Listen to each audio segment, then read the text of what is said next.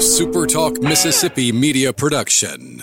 Find your new ride at Kia McComb's all new location at the corner of I 55 and Highway 98. Come find out why McComb loves Kia McComb at the corner of I 55 and Highway 98. Right on the corner, right on the price.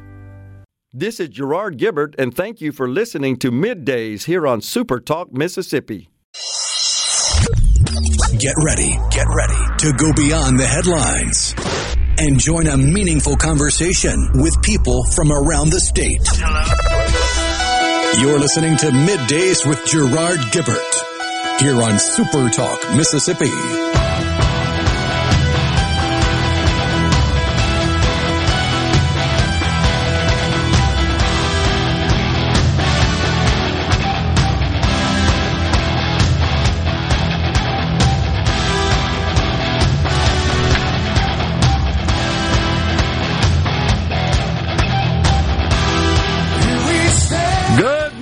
Everyone, and welcome to Midday Super Talk Mississippi. I'm your host, Gerard Gibert, along with Rhino in the Element Wealth Studios, guiding you through the middle of your day with facts, fodder, and fine music on this Friday, y'all. We have made it.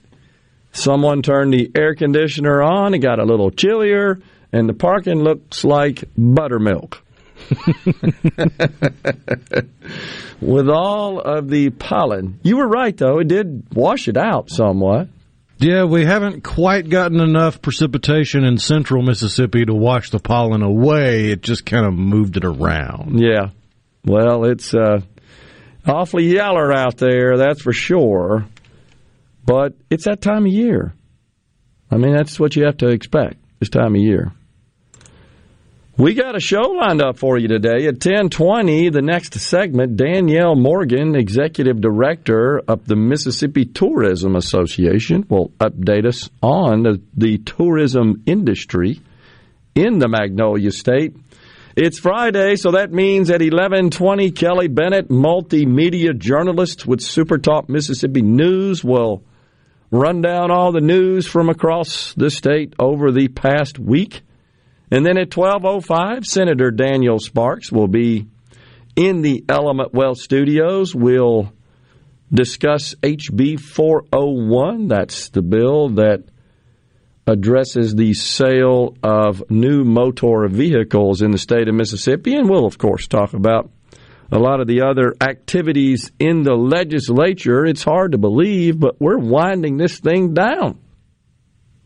We had the lieutenant governor on yesterday, of course, discussing the uh, activities to date under the dome.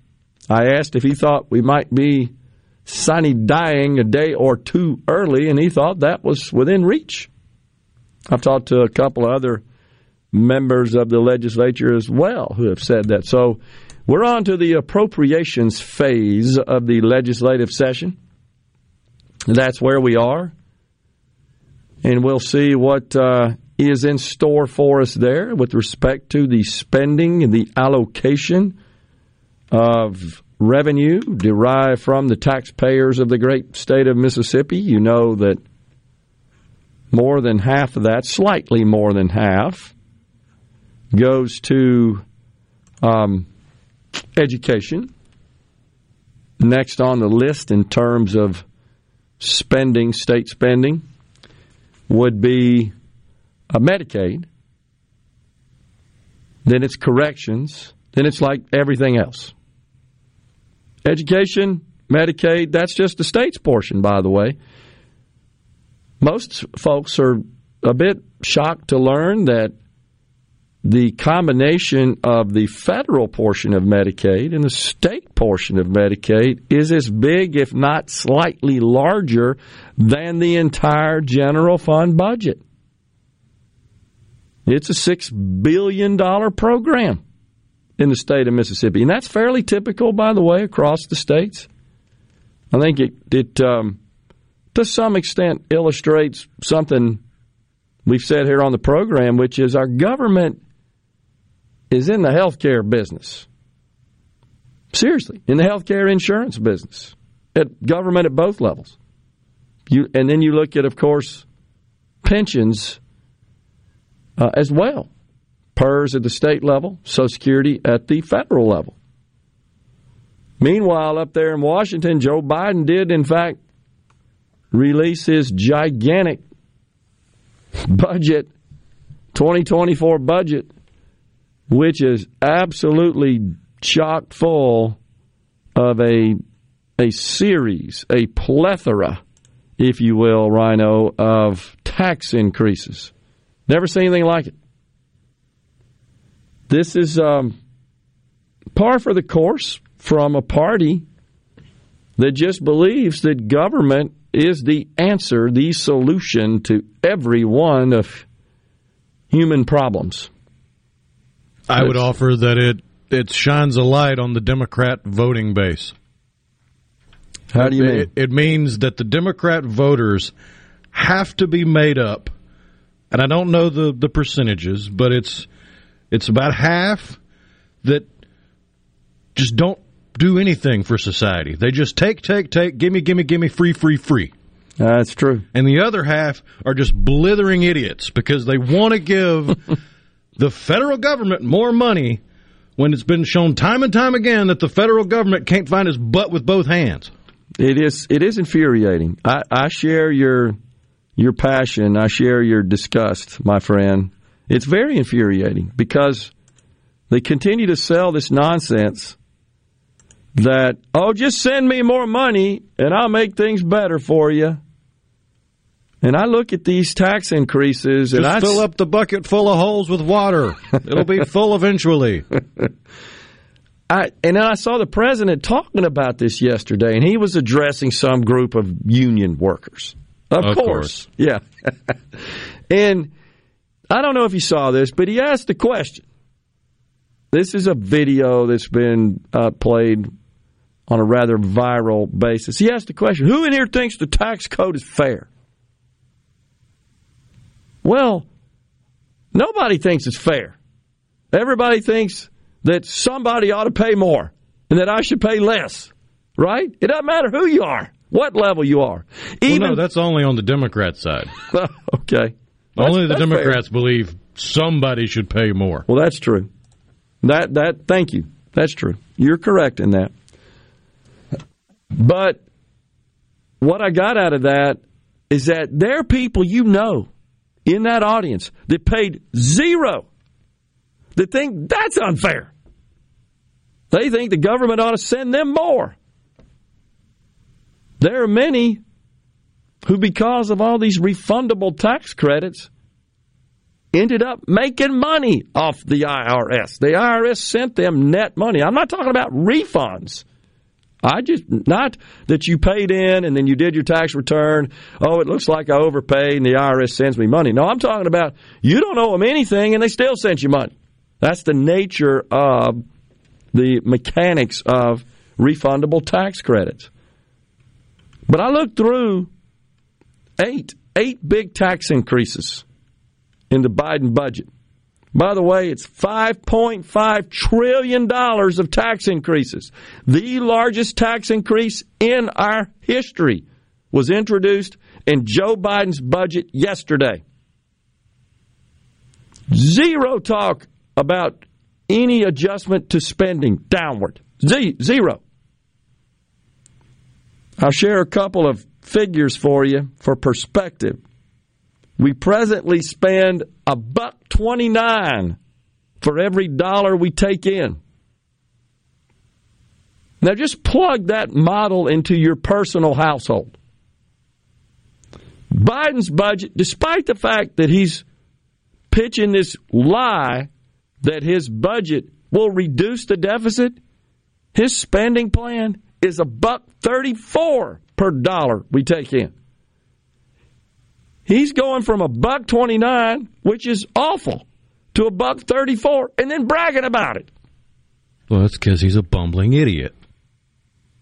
And everyone around him are blithering idiots.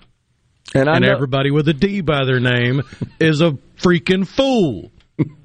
it's it's killing me. Just looking at all these tax increases, I loathe it. I really do. Good grief, man. No talk of cutting spending in any way, stretch, or form.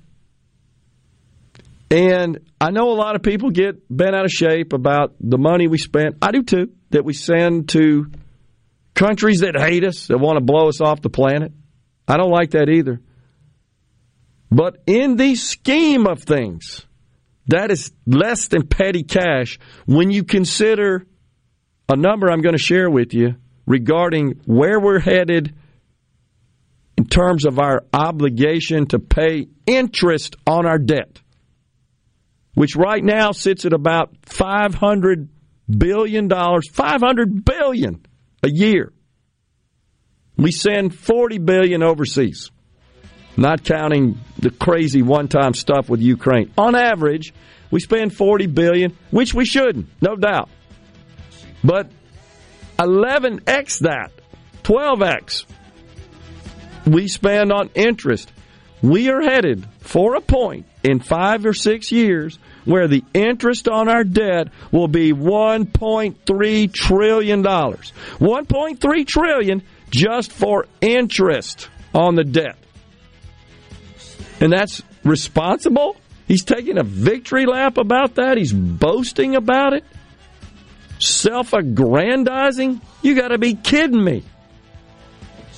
That's insanity, is what that is. We're taking a break with ZZ Top bumping us out of this segment. Danielle Morgan, Executive Director of Mississippi Tourism Association, is next in the Element Wealth Studios.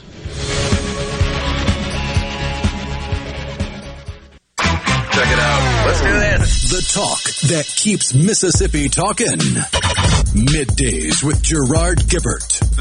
Let's get on with it. On Super Talk, Mississippi.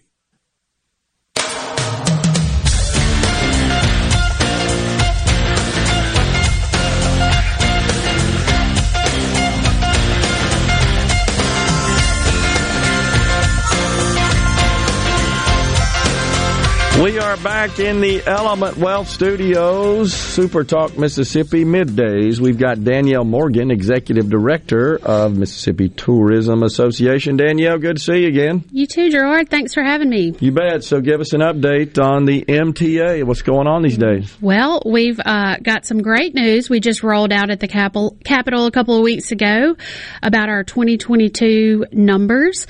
Um, we're excited to report that we had 24 million visitors in 2022 and they spent $7.1 billion. So we're um, thrilled about that. Our visitor spending is actually a little above 2019 numbers, so that's a really good uh, good marker for recovery. And our visit visitation is almost to those 20, 2019 numbers, so we're we're getting there certainly. Yeah. Well, you think uh, that folks are just motivated to get out and about, having been sort of shut down during the pandemic? Absolutely. You know, I think that people are definitely ready to go. We're looking at our spring break plans are very robust. A lot of people getting ready to hit the road there. I think also Mississippi's um, strategic investment in tourism recovery has really paid off. And also, you know, we're a drive state and people still are kind of in that road trip mentality uh, with flight issues and things like that still going on. So it's a, a great thing for us. Yeah. What uh, what attracts people to Mississippi? What do they come to see? You know, I think um, our rich cultural history is a huge driver for us, as well as you know. Um, one thing that's hard to beat are our people.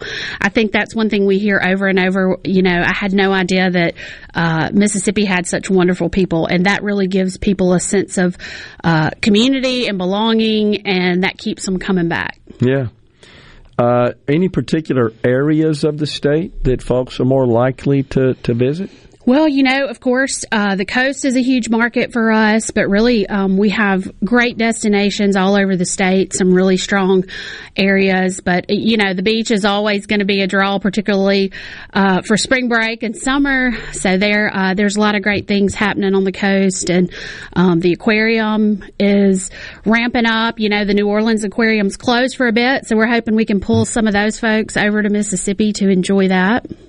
What What are you hearing uh, from your peers in other states as far as the state of the tourism industry? Well, you know, it's um, it's really kind of a mixed bag as far as recovery. We had some really strong numbers um, of of over last year. You know, some of our uh, Louisiana seem to be a little lower than we were on that. So it's really just across the board. Of course, the southeast we've we fared better than a lot of parts of the country, partially because of our commitment to keeping our economies open, and that's really paid off for us. But Mississippi's um, we're we're hanging in there, and it's really kind of a mixed bag as people are recovering, and you're seeing it's interesting to see um, what's working there.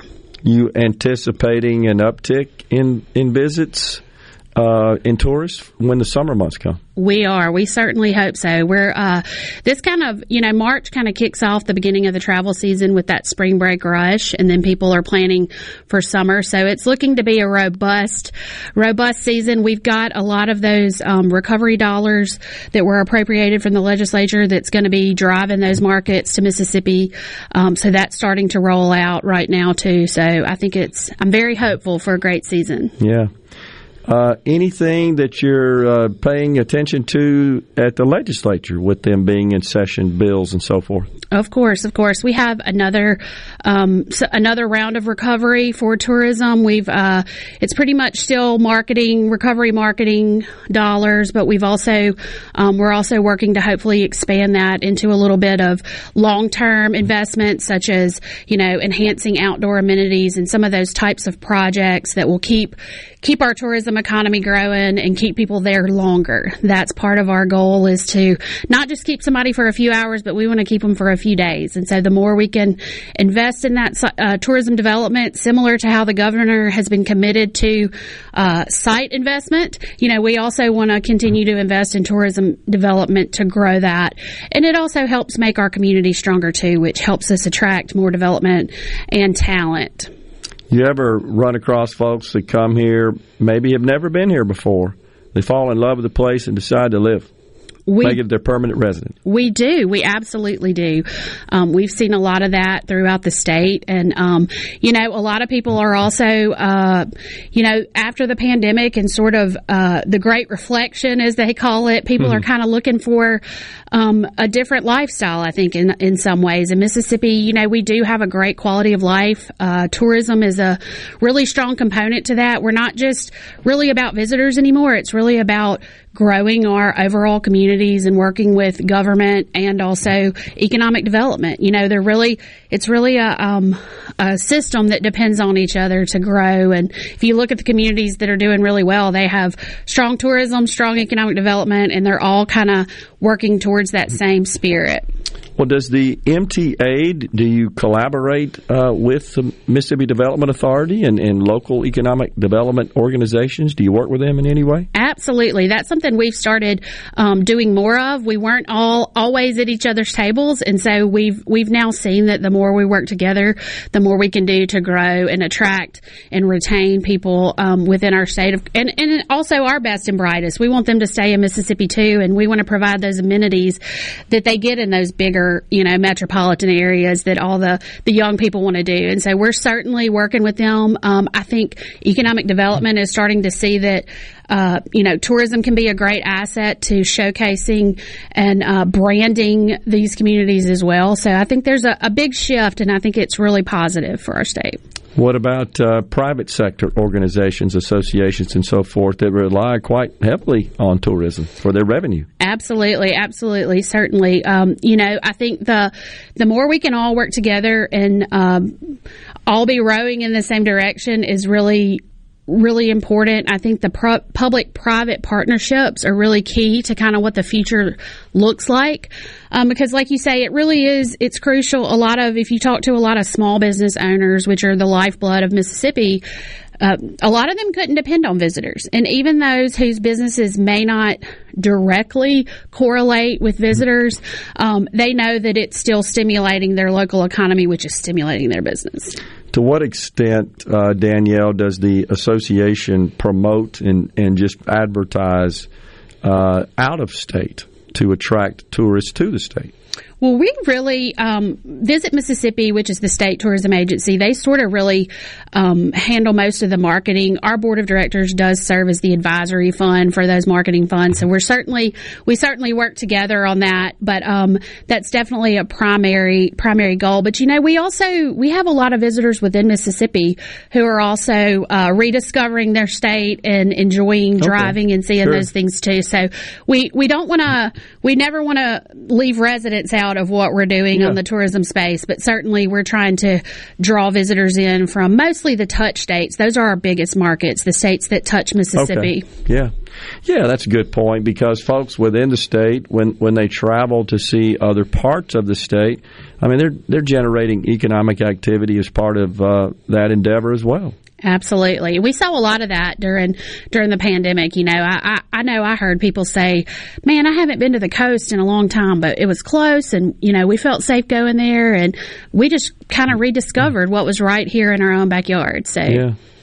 And uh, the state is also blessed with a number of uh, very high quality, well done museums as well that are big attractions. Absolutely. And that's the kind of tourism development I was talking about. You know, if you look back 20, even 10 years ago, we didn't have um, all of those amenities that really keep people um, in these destinations longer. And so it's really been tremendous for our state. I would say we probably have one of the strongest museum communities uh, in the southeast, you know, and, and they're unique. I think a lot of our museum properties are unique as well. So, yeah, they are. They and they tells uh, about the rich history, as you indicated, of the state and the diverse culture, and the, it's a fascinating culture, honestly. Absolutely, absolutely, and I think it is so diverse, and I think that's I always say there's a little something for everybody here in Mississippi. Whether you know, depending what your interest is, there's there's something for you for sure. Yeah, a couple of years ago, we were hosting the show uh, on location at uh, two Mississippi museums, and a couple came through uh, from Michigan that uh, were retired and just and just touring and, and knew about the museums, wanted to go through it, and actually approached me and said they listened to the show uh, remotely up in Michigan. Oh, wow! yeah. That, that was kind amazing. of shocking, right? But, and so impressed and so complimentary of the state, and of course the museums, as you indicated, which are incredible. So it, it's good to get that sort of feedback from someone that's a long way away. It I mean, is, and we love being a part of of showcasing all the wonderful positive things about Mississippi. It's awesome. Danielle Morgan, the executive director of Mississippi Tourism Association, has been our guest. Thanks for coming on, Danielle. Thanks, Gerard. You got it. We're coming right back in the Element Wealth Studios. Please stay with us.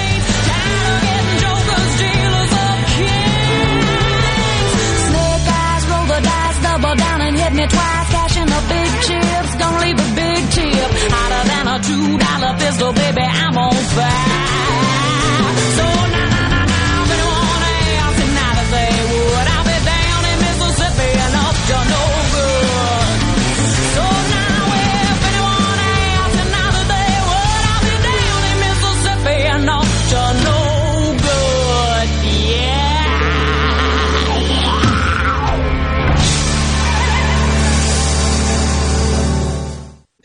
With Gerard Gibert. Welcome, welcome to our show on Super Talk, Mississippi. Okay, now you have a good one.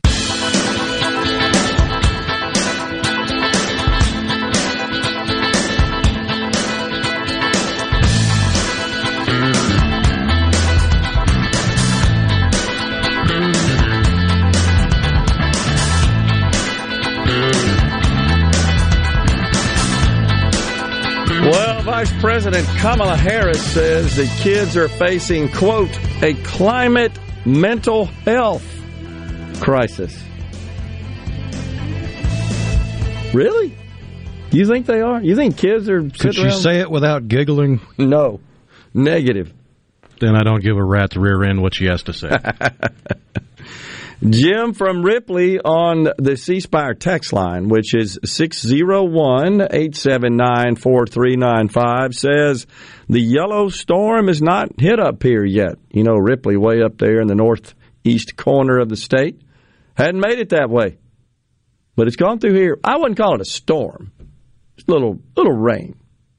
Or is he talking about the pollen? Yeah, I, I know. But the storm itself the rain itself, I guess, pushed the pollen all over the place.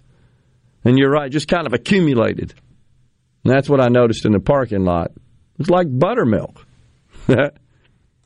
William in Greenville wants to know if we can discuss the bill about pornography in public school libraries and how many senators voted against it. Can you name the senators who voted against it? So that bill originated in the House. If if it's the one you're talking about, I believe it is. I don't think there was a Senate version. The House version, HB 1341, voted uh, unanimously. Well, there were a few that were absent or not voting. One, two, three to be ex, uh, exact, and then two vacancies presently exist in the House. So it got 117 yays. That's. Are you looking at that? HB 1341? Yeah, I'm showing where it died in the It- committee in the Senate. In the Senate, that's right. I'm just so- saying what happened in the House is it, it's unusual to see one pass with zero nays in one chamber, get sent to the other, and then die in committee. But that is exactly what I'm seeing as well, Rhino, as far as the history of activity on the measure. That it, it died in committee in on 228. Uh, Judd A. Actually, it was double referred, education and Judd A. in the Senate after having passed the House on February the 2nd. So that's all I know about it. You know now there else? is another bill, House Bill 1315, Okay. Well, maybe that's that is uh, being returned to the House by the Senate on concurrence okay. or for concurrence. Okay. So maybe there is still alive. I, I found that interesting about 1341. I'm not sure what the objection in the Senate was. Uh, the ayes were pretty much all the Republicans. The nays were pretty much all the Democrats. And present not voting was uh, Senator Rita Parks and Senator Michael McClendon. Now, are you looking at 1341? 1315. 15. Okay. Gotcha. Yeah, because 41 died in committee, so we don't know the vote count there. All right, so you're looking at 1315. Gotcha. But 1315 was also a strike all. Right. Which is why it is going back to the House for concurrence, because they basically gutted it and started over. Interesting. So, and it looks like uh, today the motion, a motion to reconsider, uh, yesterday, motion to reconsider was entered. You see that? And then it was tabled today. I believe I got the date Yesterday. right. Yesterday. All right, I'm, I'm one day off. My bad. You're right. On the night. And then returned for concurrence yesterday. So we'll we'll keep an eye on it there, William. Thanks for asking about that. Sam uh, from Mountain Herman says, "Hello, gentlemen. Rhino, I say the D stands for dummies instead of Democrats for expecting the government to pay for everything." I just figure if Democrats can call all Republicans racist or white supremacists, then I can call all Democrats worthless. True. Bo in Indianola asks, "Do you honestly believe Biden wrote any of his spending bill?" Well, they don't. In fairness, Bo, no presidents write those bills, or their bud. It's actually a budget, seven hundred pages, I think. No, that's done by an army of uh, wonky spreadsheet people and staffers, Uh, and then they basically tell him, "This is what we're going to do." Well, that's a problem across the federal government. Yeah, I mean, look at the the recent release of January 6th information where Benny Thompson, our congressman from the Delta, admitted he hadn't seen a second of it. It was all his staffers that prepared everything for him. yeah. Well, what about I John? wasn't aware we elected his staffers to do his job. but that's very common, as you know. John Fetterman, the senator from Pennsylvania, that we were all flabbergasted that uh, he prevailed, but he did. Another example of Democrat voters being worthless. Yeah. Well, as you know, he is being treated for depression. So he's away. And uh, staffers are basically running the show. Chief of staff for Fetterman. And it, you know, we're finding out, they're sort of revealing as part of this process how it works. We're now finding out that, well, yeah, it's pretty pretty common for staffers to say, by the way, here's a bill you're authoring. Here, here's what you're supporting. Who's in charge? And so these folks that get elected to a great extent, like Fetterman, they're just figureheads. They're not actually writing the legislation, they're not even conceiving of it. I think they just are surrounded by these staffers that pretty much run the show. It's it's kind of shocking, honestly. Um, it's also shocking this guy has not resigned. He should resign. Fetterman. He's he, he's unfit to do this job. He's been unfit the entire time, and they elected him, so of course he's not going to resign. Oh gosh, and it's also being reported that his wife like checks in on him once a week. You seen that? Oh yeah, the second he checked himself in for clinical depression, she took the kids and bolted to Canada. Yeah, exactly. Real supportive wife he's got there. But on the it's camp- almost like she was the one pushing for him to run and continue to run for Senate, even though it was detrimental to his health. Yes. On the campaign trail, she was fairly visible and certainly promoting, campaigning, pushing. But she's like vamoosed, not even around. And a staffer did admit that they did tell him, yes, you are supporting this legislation. You are authoring a bill. Literally, a staffer told him that. Huh? The founders are absolutely rolling over in their graves. It's a it's an overused trope, I know, but it's true in this case. It it fully applies. So to your point, Bo, it's a it's a oh it's a concern that goes beyond Biden. I think is is the point. Yeah, I agree. He doesn't have a clue what he's saying. He doesn't know a tax from a tick. I don't think there's any question about that. He doesn't know which door in the White House to go into when he gets off Marine One. That's true. He's a lost ball in tall grass, and the country is adrift because we have that bumbling idiot in the Oval Office. but he's got some pretty aggressive plans in his budget proposal. Some of the new taxes include increasing the top marginal tax rate to 39.6 from the present 37.9 percent increasing corporate income taxes from 21 to 28 percent. This is the one that just drives me nuts. Taxing capital gains and dividends as ordinary income, meaning for high earners, they could pay 39.6% federal income tax on their gains, and then you layer on the 3.8% going to 5% in accordance with his proposal net investment income tax, you're at uh, roughly 45%. Then you tack on state taxes. Let's say you're in California or New York, you're paying 60% on capital gains, gains that you achieved by taking massive risk. Well, what's that going to do to capital? Dry it up. Then what happens is no business formation, no expansion, no GDP growth, no innovation, no products and services that serve society. It's incredible how these people don't get this. Quadruple the stock buyback tax. They hate stock buybacks, as you know. And they also want to end the stepped up basis at death. You inherit a farm, presently, for example, from the deceased who owned it and it's been bequeathed to you. The value of that farm is established at the fair market price of it, of the asset, of the property at the time of death. So that if you then dispose of it at a later date, your gain is calculated between the value at the time of death and the value that you sold it for. What they want to do is eliminate that step up, meaning if that came into your family a hundred years ago and then you sell it, you're paying a gain on the increase in value over the hundred years. Hit the hip.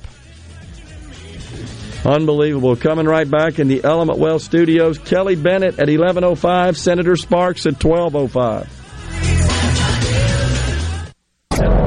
Covering the stories that matter most to Mississippians. Gerard Gibert. Middays with Gerard. Super Talk, Mississippi.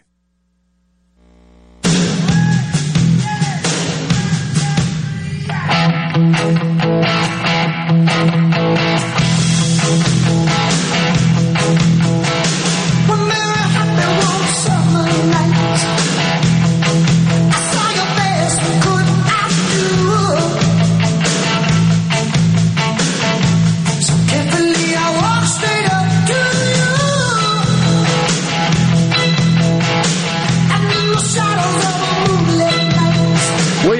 in the Element Wealth studios. That from the All Hit Request line. That's Steve Perry strung out there in his solo career. So, Bo in Indianola asks So, if I die, my five year old son would have to pay capital gains tax on my house and all my equipment.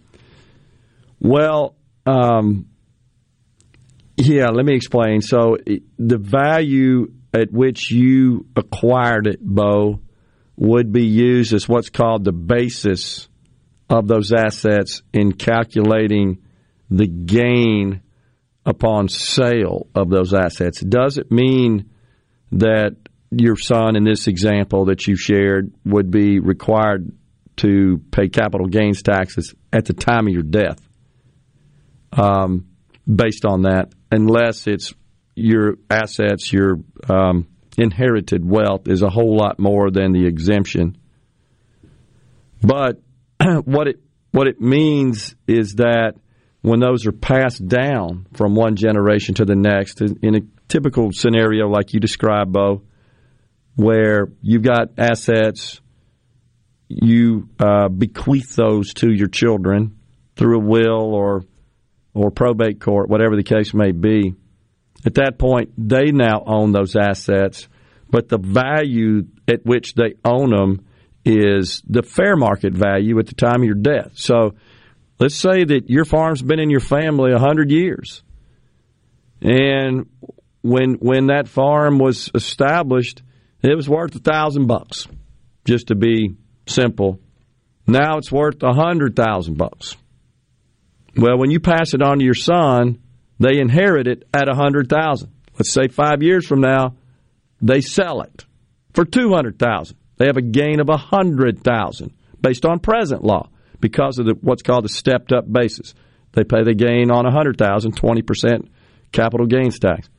What Biden wants to do is say, "Oh, your family came into that farm a hundred years ago at a thousand bucks. Now you sold it for two hundred thousand.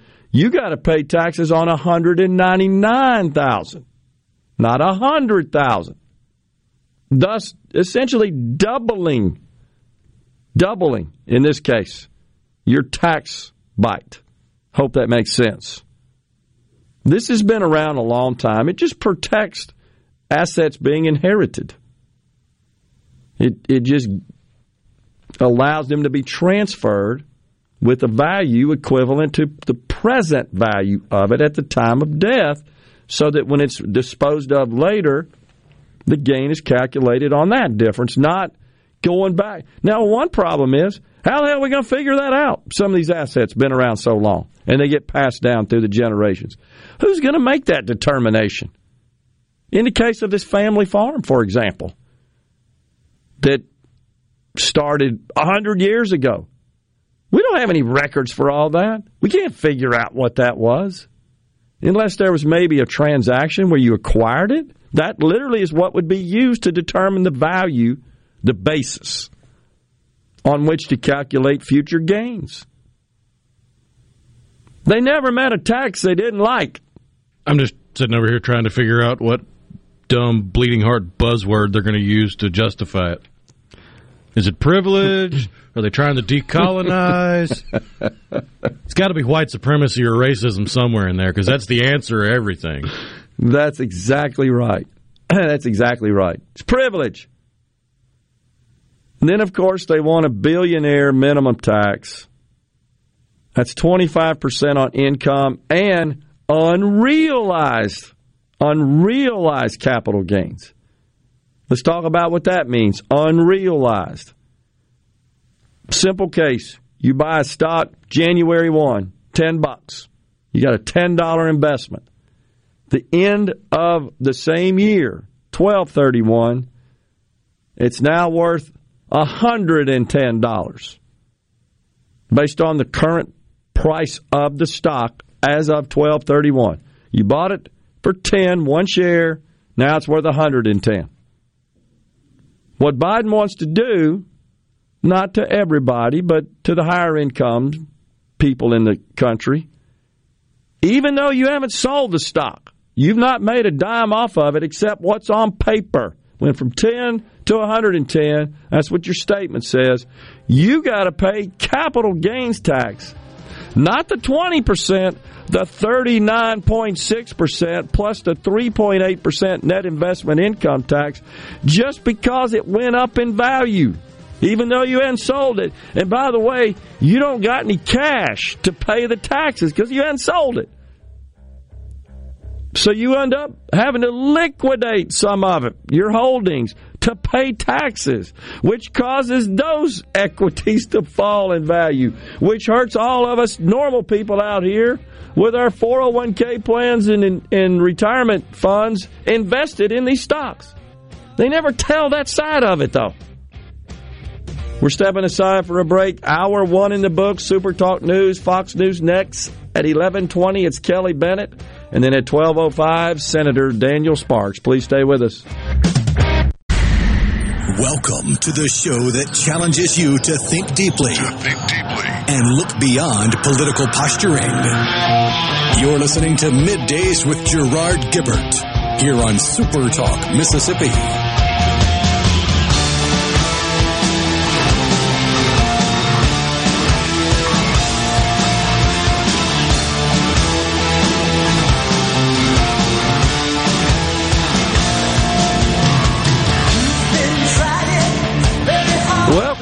Back to Middays, hour two of the program from the Element Wealth Studios on this. Friday, y'all. At 1120, don't forget it's Kelly Bennett, multimedia journalist, Super Talk Mississippi News. So, while we were talking about the, the bill concerning pornographic content in Mississippi, and by the way, that's not, it doesn't just expressly and exclusively address schools. It's really about access to pornographic content by children and uh, and prohibiting that. It's it's um, fairly involved bill. what about the buy, borrow, die strategy? Says Mike from Madison. Gains are unrealized, but the strategy allows the owner to access the value of the assets with significantly lower tax liabilities. Not familiar, Mike. Explain that to me. I'm not familiar with what you're talking about there. Um, what what sort of assets are we talking about? Like 401k plans, for example? Um, personal pension plans? Help me out, and then we'll talk about it. Uh, interesting concept, though. What does Sam from Mount Hermon, Louisiana say? I, Gerard, I agree with you. How is Biden going to figure the taxes on all of those land grabs that the government gave to people back in the 1800s? His brain is already on slow mode. Uh, you're right, Sam, and, it, and it's not just land. It's it's any assets. If you've got to figure out and and uh, dig very deeply, as this would require, going back to the origination of the asset on someone's balance sheet, you couldn't hire enough IRS agents to figure all that out. That's a nightmare. It's just not tenable. It's not practical. And I'm also pretty sure that in the case of taxing unrealized gains, that that's unconstitutional. It would get challenged. Is there a lower limit on it, or would it completely do away with the uh, niche flea market flipper market? Well, what do you mean by that? Well, I mean, if if you gain access to an asset and then Yeah. resell it for a higher value. Oh yeah. Well, yeah, yeah, I could see how uh, it it could spawn all sorts of crazy schemes. No doubt that would make it so dang complicated. You couldn't trace it. You couldn't figure it out. And that's of course. So consider this when he talks about the amount of revenue his budget will generate, and then discusses the deficit that it he claims it's going to reduce the amount by which his budget will reduce the deficit. Somehow, some walks have figured out how much revenue this this elimination of the stepped up basis provision and taxing unrealized gains is going to generate. How the heck can you figure that out over 10 years? That's just one giant guess which is why they're always wrong. So you put it on the table, and everybody applauds it, like this union audience that he was speaking to yesterday. But then in practice, in reality, it never works out that way. And we never go back and talk about it. It's like there's like zero accountability of it. It's just unbelievable uh, how intricate they can be in their creation of new taxes, but zero creativity when it comes to cutting spending. And I have the same concern with Republicans. I heard McCarthy talking about it. I heard uh, Senator Marsha Blackburn yesterday. Oh, we got to cut the spending, but when you try to pin them down, well, what exactly? Can't cut Social Security, can't cut Medicare, can't cut Medicaid, can't cut all the other programs, can't cut interest, can't cut defense. Okay, but you're open to cutting the remaining 15%. Well, you can get rid of every bit of it and still run a trillion dollar deficit. And by the way, Biden and his plan, zero to address the looming catastrophe that is Medicare and Social Security. Nothing a little bit on Medicare and that he wants to increase the net investment income tax. And that assumes, makes more assumptions about, well, how much net investment income will there be? And I would submit that based on his increase of capital gains taxes to be equal to, to um, ordinary income rates, there'll be fewer investment income transactions. They they Marxists, and I'm not necessarily saying Joe Biden is a Marxist, but Marxist theory, if you study that a little bit from an economic perspective, they believe that, well, people don't make economic decisions in their own interest. They do it for the good of society. Really? They do. Oh, yeah. Right. And and all that is baked in to the various tenets. It works because people just do it for the, the, the betterment of their. Is that why every time neighbors. they recommend building one of these multifamily housing units in one of these more affluent neighborhoods, it gets shot down because not in my backyard? Exactly right. Oh, it's it's easy to pontificate all that crap when you're protected. You don't have to worry about it. Yeah, but when it affects you directly, oh, we can't do that. It's just unbelievable. So the unemployment rate ticked up today by 0.2%, but payrolls went up by 311,000. That was um, about 20%, 25% higher than expected.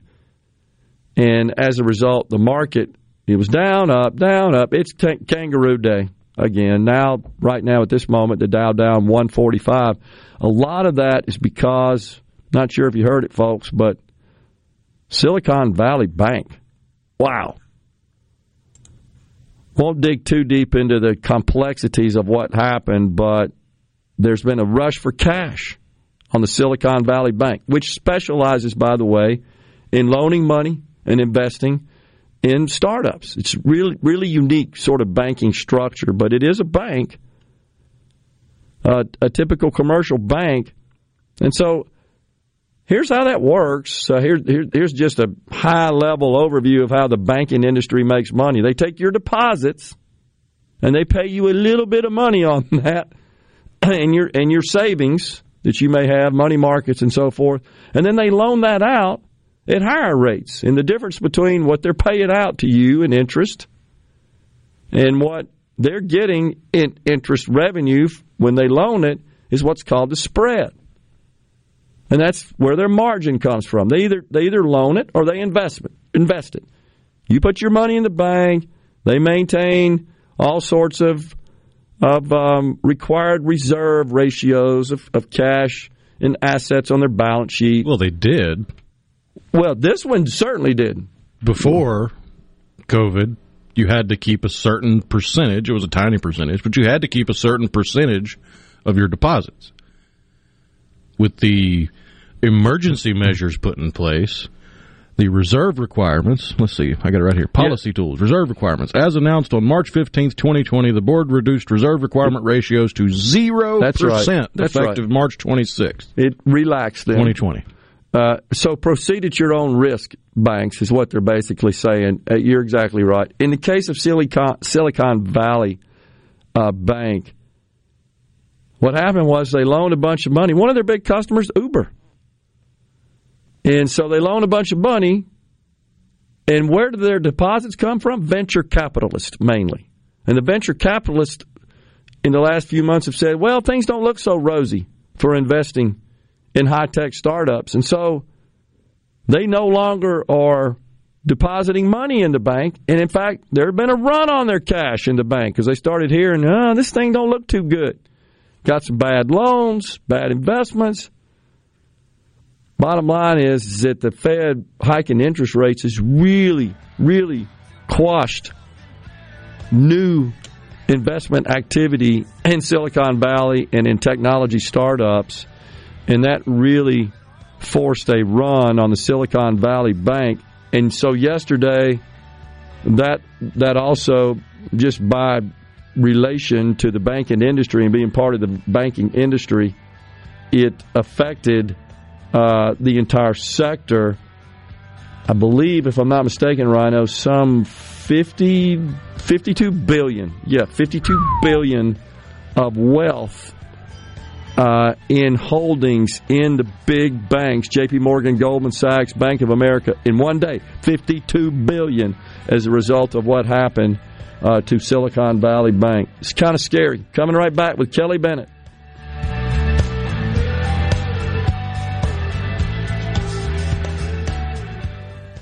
The talk that keeps Mississippi talking. We're rolling. Hit it. Go. Play it. Middays with Gerard Gibert on Super Talk Mississippi.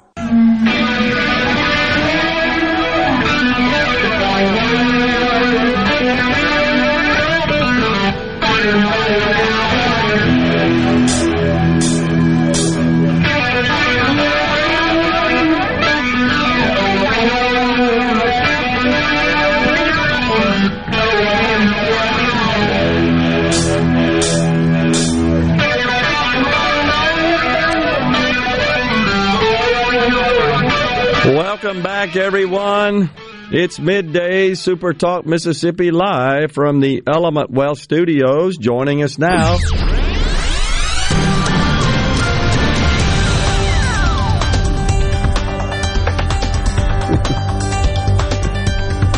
Mississippi News. Kelly Bennett, multimedia journalist, Super Talk Mississippi News. How about it, Kelly? How are you? I'm doing fantastic. Tell me what you're talking about uh, this past week. Well, I think the big thing we need to let everybody in the audience know is daylight saving time kicks in Sunday morning, so it's time to spring forward. Yeah. Don't forget about that. Yep. Check your uh, smoke alarm batteries. This is the time of year you're supposed to do that. Make sure everything's in order. By the way, you're supposed to replace a smoke alarm every 10 years, or if you do the test and it, it just doesn't work for you. Yeah. Uh, heard that as well, and and you know uh, have have been honored to serve on the board of the Red Cross uh, in the Southwest chapter here in Mississippi, and I was shocked when I first joined that board to learn that the catastrophe to which the, the, the disaster, I should say, the disaster to which the Red Cross responds to the most is house fires. I was shocked to learn that. I didn't even know that. House fires. They said in That is Mississippi, pretty shocking. in, it's one a week in Mississippi. One a week. You, you know, it's something One that a week. one a week doesn't typically make the news. I guess maybe, but um, they Are we higher than other states? I don't know. Haven't researched that. I was just um, surprised Wow. to, to hear about that. I know I had an employee five or six years ago when I was still in business that over Christmas, uh, the employee's wife, three young children, and they were out, came back, house burned to the ground situation. Just a, a tragic Man. occurrence. But uh, you're right. Well, you know- and smoke alarms, very important. Another thing that shocks me is the amount of Mississippians that aren't wearing their seatbelts. We had a really bad accident earlier this week, I believe it was, where a gentleman lost three family members in an accident. Nobody in the car had their seatbelt in. They had a child in there that wasn't in a child car seat. And he's out this week on the coast going, please, everybody, make sure you're buckled in. Yeah. Yeah. Every time we have uh, the uh, Department of Public Safety f- folks on, uh, uh, Captain Turnipseed, Chris Turnipseed, of course, is the spokesperson, communications director, and he always gives me an update on how many dang tickets they write over the the busy travel weekends uh, for not having seatbelts. I'm always shocked when he tells me how, how many that is. It is. And that's just the ones they shocking. see and know about, which is incredible. Yeah. Yeah. All right, what's going So on? So I know uh, you've been talking. please. You've been talking finances and taxes and interest rate increases and all the money stuff everybody's concerned about. But it is Friday, so I thought I'd bring up some fun. okay. Did you see former Miss Mississippi Holly Brand on The Voice Monday night? I didn't, but I saw reports of it and I, I listened to a couple of clips. Uh. Unbelievable. Yes, her hitting those high notes. She's amazing. 22 years old from Meridian. Right. And I'm not really a person that watches these shows at night, but I'll be watching The Voice. Mm-hmm. Incredible. To root for Holly Brand this time around. Yeah. Yeah. And she's on Kelly's team, and I'm a big Kelly Clarkson fan. So. Yeah. Well, we're not surprised at uh, such uh, uh, exceedingly high um, artistic talent, musical talent coming out of Mississippi. We've got a legacy of uh, really much. incredible talent, uh, so much musical talent out of our state. Very true. Very true. Now, this is a week where we're past the halfway point in the legislative session. We had a big Wednesday deadline for lawmakers to get everything from one chamber to the other. Uh, a lot of bills are in conference at this point. And as a news person, this is where you do a story one hour and the next hour it's out of date. They've already changed it. They've added amendments. So it's been fun keeping up with all that this week.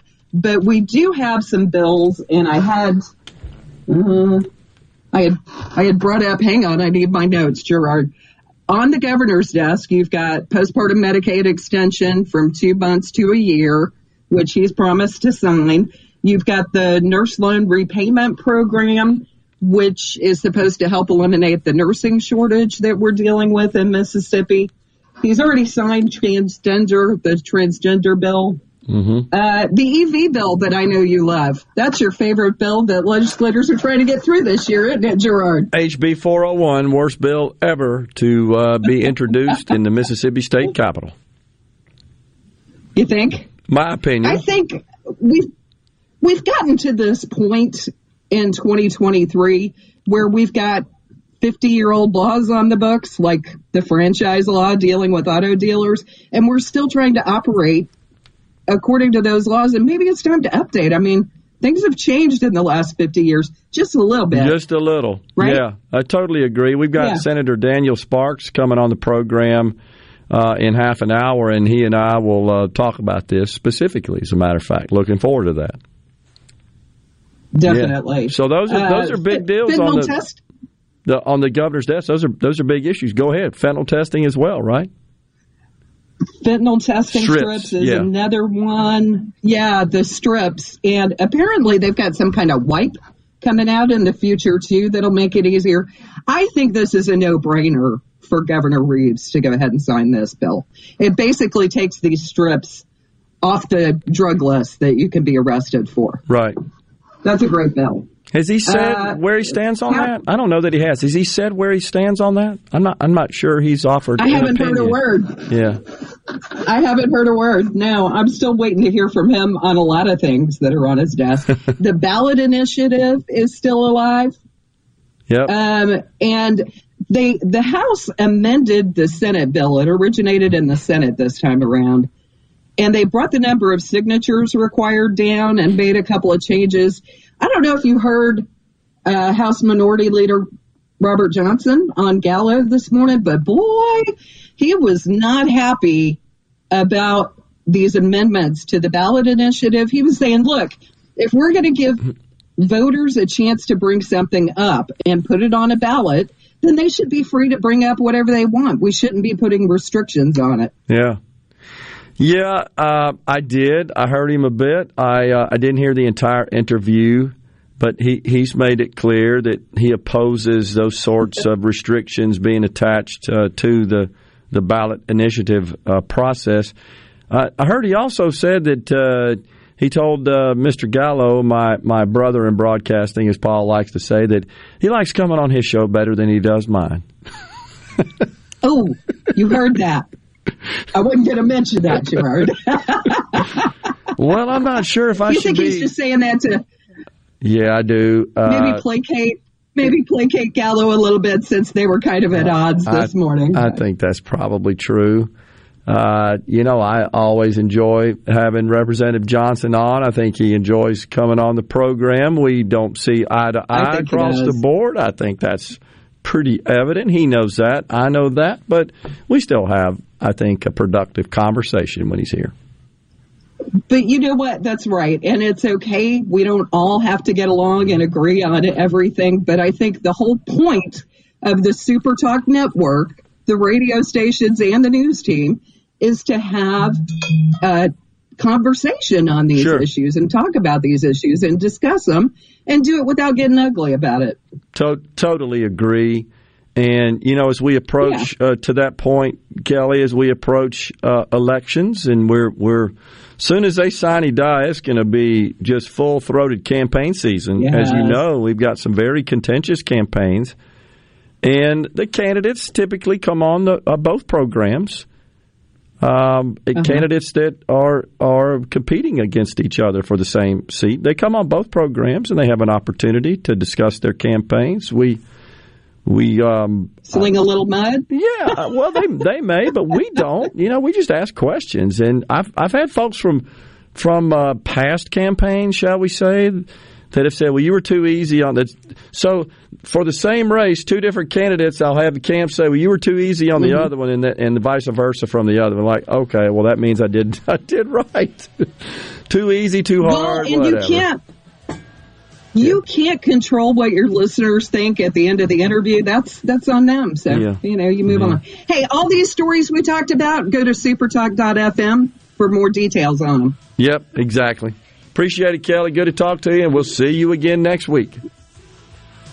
Thanks a lot. You got it. Coming right back with more in the Element Wealth studios. We've got Senator Daniel Sparks at 1205. Please stay with us.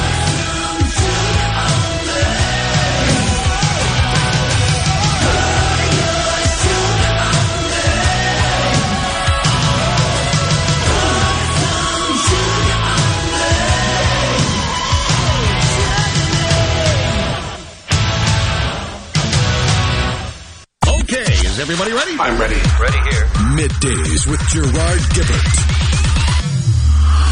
on Super Talk, Mississippi.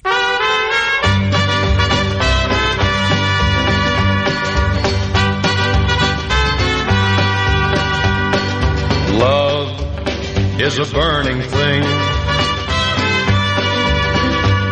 and it makes a fiery ring. Bound by wild desire, I fell into a ring of fire. I Well, the great Johnny Cash. ring of fire. I went down, down. Wow, I'm looking at uh, the financials this week. J.P. Morgan Chase down ten bucks. Citigroup three, Morgan Stanley seven, Bank of America all all down significantly. Uh, the top three down uh, more than more than ten percent, ten percent. Thus, fifty-two billion.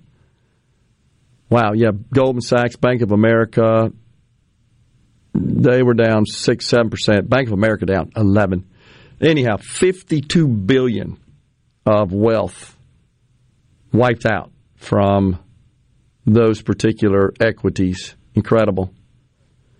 Thomas and Greenwood just sent us a report.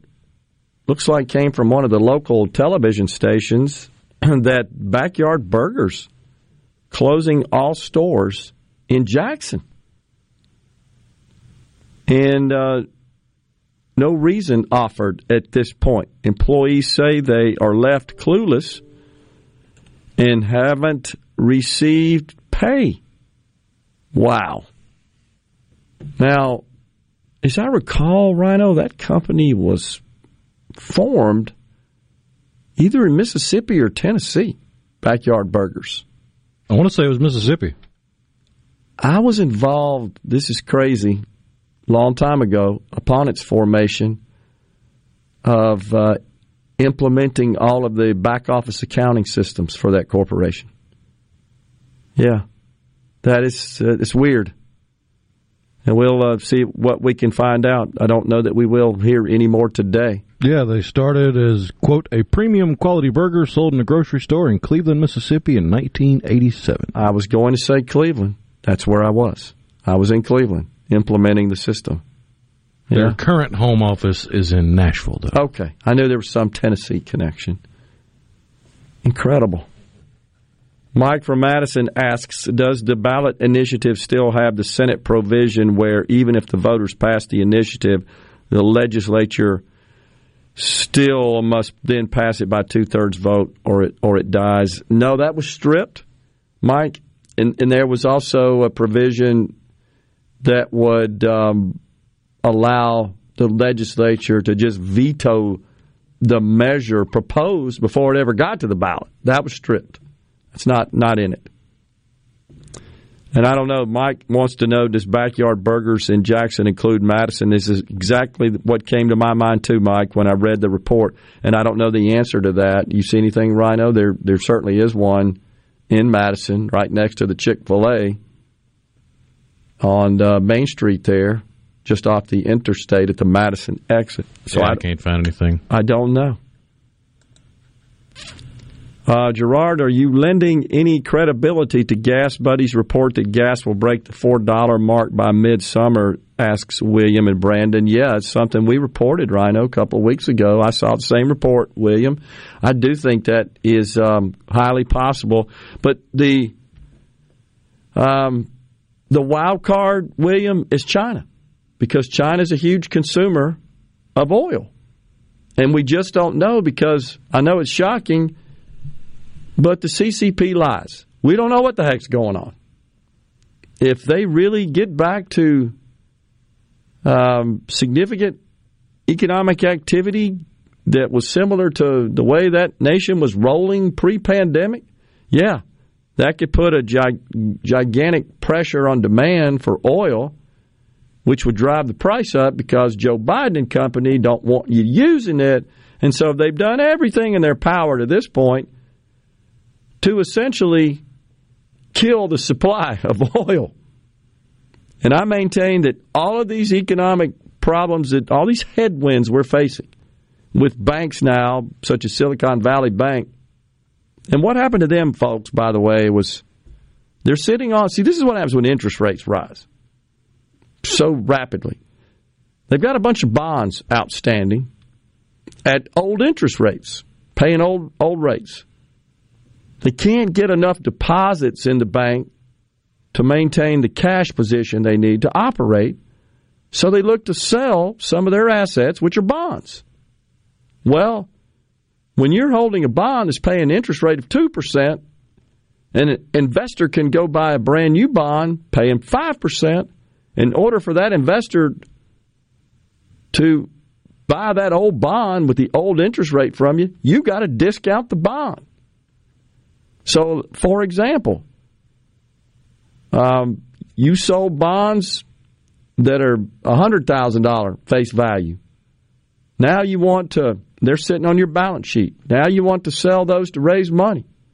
You may have to sell them at 75000 Take a hit because they pay less on an interest rate. That's how the bond market works.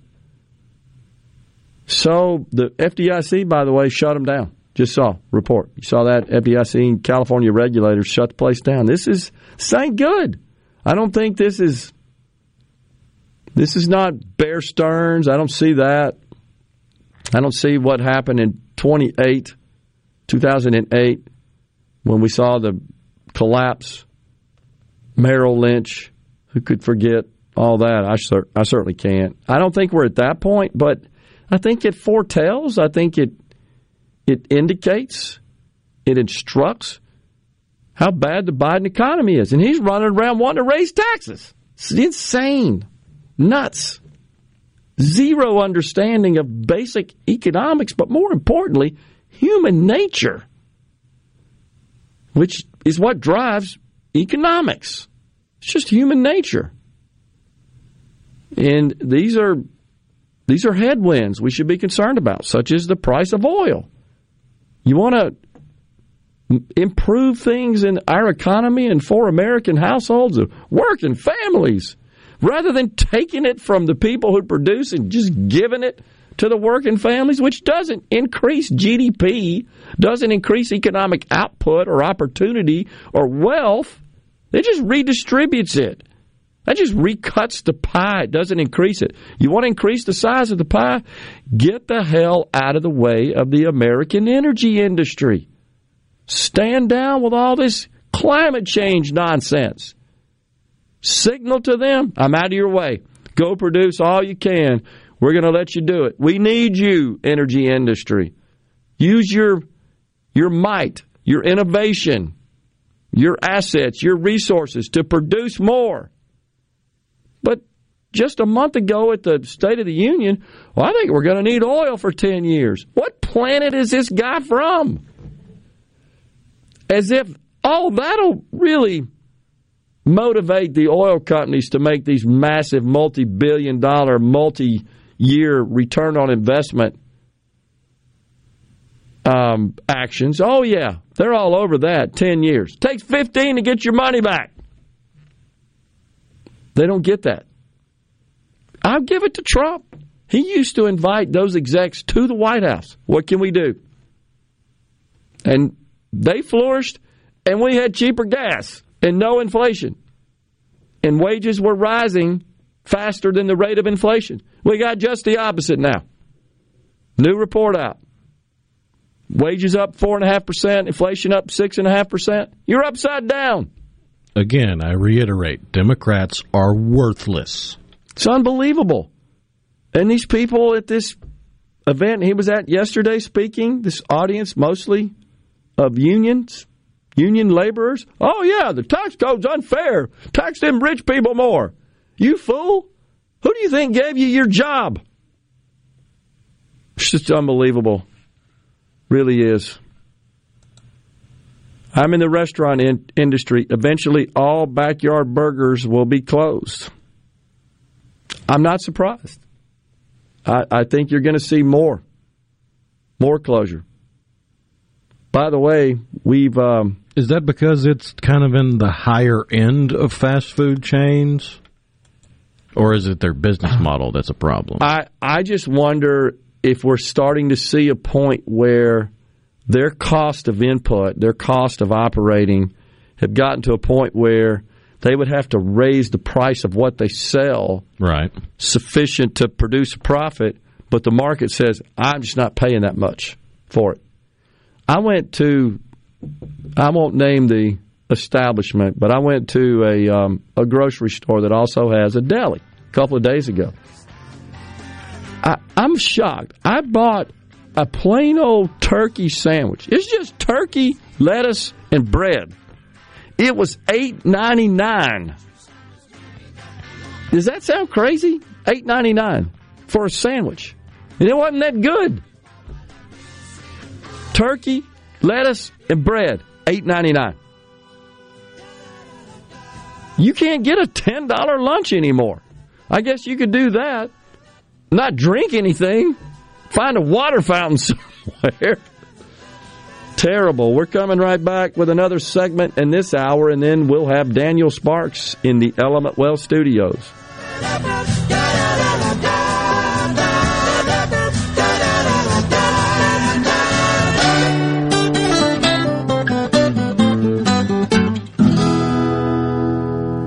The hour weekdays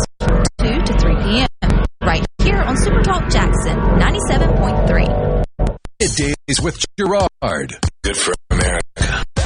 Good for fans of justice and truth. Good for us. Super Talk Mississippi.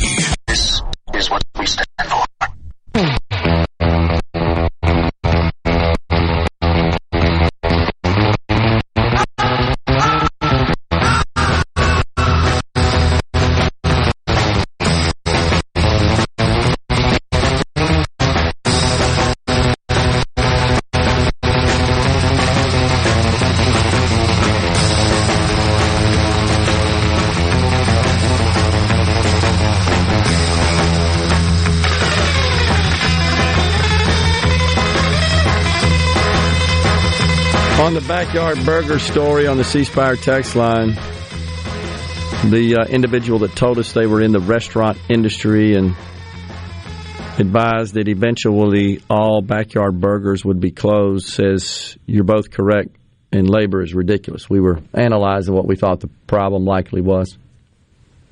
Yeah. So you've got a already a, a harder, a tougher hill to climb with it being on the more expensive end of fast food. You've got a higher cost of inputs as far as what you need to actually run the business. Yep. And labor's through the roof. So yeah, I can see how that'd be difficult to keep afloat. toxic elixir from a business perspective, as they would say. Larry in Magee says, Rhino has made me laugh a couple of times this morning by calling Democrats fools. Keep preaching it. I figure if it's good for the goose, it's good for the hmm. gander. If all the liberals and idiots and leftists are going to say every single Republican is racist and a white supremacist and every white person has privilege and blah, blah, blah, blah, blah, blah, blah, then it's well within my right to say all Democrats are worthless losers. Yeah. Uh, uh, you're right. It's a turnabout is fair play sort of situation. Somebody did ask me, I'm looking for it, Rhino, about the uh, the stepped up basis that that um, Biden is proposing. I can't find it now, uh, and where it would apply. But so the the way that works is the change on taxing unrealized capital gains would apply to uh, at inheritance would apply to gains over five million for single filers and ten million married. Is the way that works. So uh, most people wouldn't be affected, but again, you've got to consider that when these sorts of onerous taxes are imposed, it doesn't matter that only um, a few of the population pay it. All of that impacts economic activity. It it has a a spiraling effect, a domino effect on so much in the economy. It's not just limited to those individuals. That's just not understood. If that were the case, then I think that sort of refutes Biden's assertion that the rich don't pay their fair share when 1% of the population, 1% of taxpayers, in fact, pay 42% of taxes, of federal taxes. But that's deemed as fair somehow. That is considered fair, which is really hard to believe, but that, that's how they do the math. His budget proposal, 6.8 trillion. By the way, that's 50% more than it was pre-pandemic. 50%. We were at 4.4 trillion in 19. We're we're proposing 6.8 in 24. Unbelievable. But nobody seems to want to talk about it. Of course, the top tax rate on corporations would go up, capital gains taxes, 25 25% minimum tax. All of that is just nonsense and would be destructive to the economy. Um, it, good news is doesn't have a chance of passing, and but it is going to be used. He's setting up for a debt ceiling showdown. That's what this is all about. Here's what we want. And yesterday, in a in a in a very indignant fashion, you may have seen that both from him and Karine Jean Pierre, White House press secretary. They need to show us their plan, demanding that House Republicans, led by Kevin McCarthy, show us their plan. That's fair enough. And and McCarthy's been interviewed a couple of times today about it, and he's discussed what his plans are. And I'm glad to hear. Maybe he tunes into the show. What he wants to name is HR one, which which is typically the the uh, the label uh, assigned to legislation that is considered the top priority in a House. The number one, H.R. 1. Remember what the Democrats' H.R. 1 was? Voting rights garbage. In other words, making it easy to cheat so we can stay in power. That's what it really was. Well, H.R. 1, as Kevin McCarthy announced, unleashing the American energy industry, getting the government boot off the throat of oil and gas companies. Bravo! Now, it's got no chance of passing because the Senate Democrats will kill it. And even if a few peeled off and supported it, it goes to Biden. You know he'd veto it.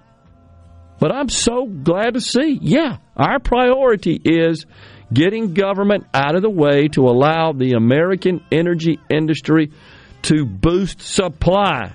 That's the best way to get prices down of everything because everything relies on energy. Not Joe Biden, though, man, and not the Democrats. They're just entrenched. Your home for the best sports coverage right here in the Magnolia State. Every day from 3 until 6, right here on Super Talk Jackson 97.3. Get ready, get ready to go beyond the headlines and join a meaningful conversation with people from around the state. Hello? Hello? Hello? You're listening to Middays with Gerard Gibert here on Super Talk, Mississippi.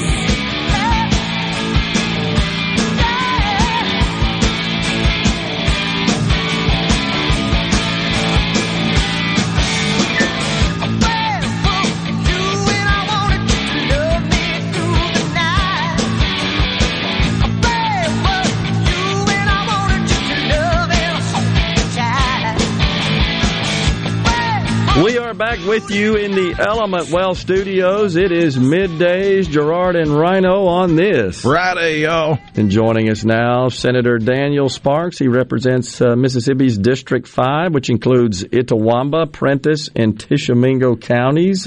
Serves as the vice chairman of the Senate Corrections Committee. Good to see you there, Senator. Good to be here. Thank you for having me, Gerard.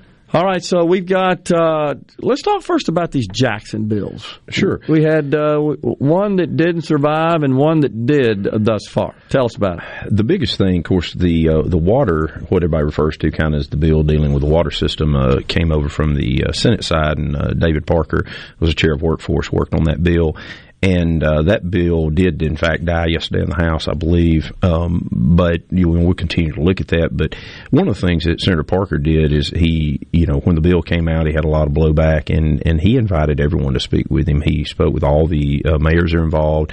He spoke with the uh, appointed administrator on several occasions, and as I understand it, they're expecting someone to take possession of this system once the administrator leaves.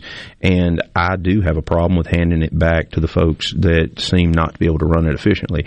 and I would say there's no one in Jackson that says the water system has performed adequately. So uh, we'll continue to work on that, but we need to be in a position to make sure that we're taking care of the capital city as it relates to having drinkable water um, as well as water to operate other facilities. And there's some statutory responsibility as it relates to that. So when the governor stepped in with the Department of Health uh, last year, and and I think it was pretty evident quickly that there were things that could have been done and should have been done that MEMA and the governor's actions uh, quickly improved the situation. And then the people who are even working there seem to be very appreciative of the help. But I, I think we're going to get there. But you know, there's a lot of pushback just because uh, people like local rule. I believe in local rule. Uh, I would push for that. But if I couldn't drink the water in Belmont, Mississippi, uh, where I'm from, uh, for years, and I couldn't give it to children in formula, and I couldn't flush my toilets, and I believe I'd be looking for somebody else to help me out. uh, indeed. And then I also saw a local report where the city of Jackson is uh, just providing financial assistance to some of the water customers, literally to pay their water bills. They're using ARPA funds for that purpose. And it's problematic because one of the other things that's happening is it doesn't appear that they've been billing properly the total uh, group of people on the water system, which would help pay for repairs and things of that nature. And uh, of course, when you get into municipal government, you you have gift provisions and things that you cannot do. You cannot forgive debt. Uh, but we have people in Jackson that haven't received a water bill for months and are scared scared to death they're going to get a three thousand, four thousand dollar water bill. And I loved how somebody told me said, "Oh, we put a provision in there to work out a payment plan." That's not fixing the problem. you, you, should get a bill, and uh, you should know what that bill is, and it should be based on your usage.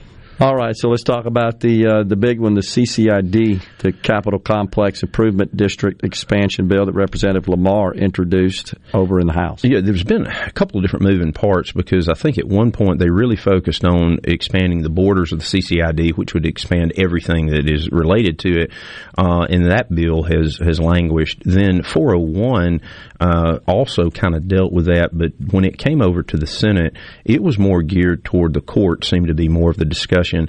Uh, Senator Wiggins on the Judd A side dealt with that bill, and I thought they brought a good product out uh, that made the judges that we have been assigning in Hinds County to deal with backlogs. I found out uh, maybe even today, even longer than uh, the ARPA situation. There's been a backlog for a while, and uh, the the problem was a permanent judge that was appointed. And I'll have to admit, I don't agree with the permanent appointed judge. I, I don't think that's proper. I think we should elect them. If we're going to elect them across the state everywhere else, we should elect them here.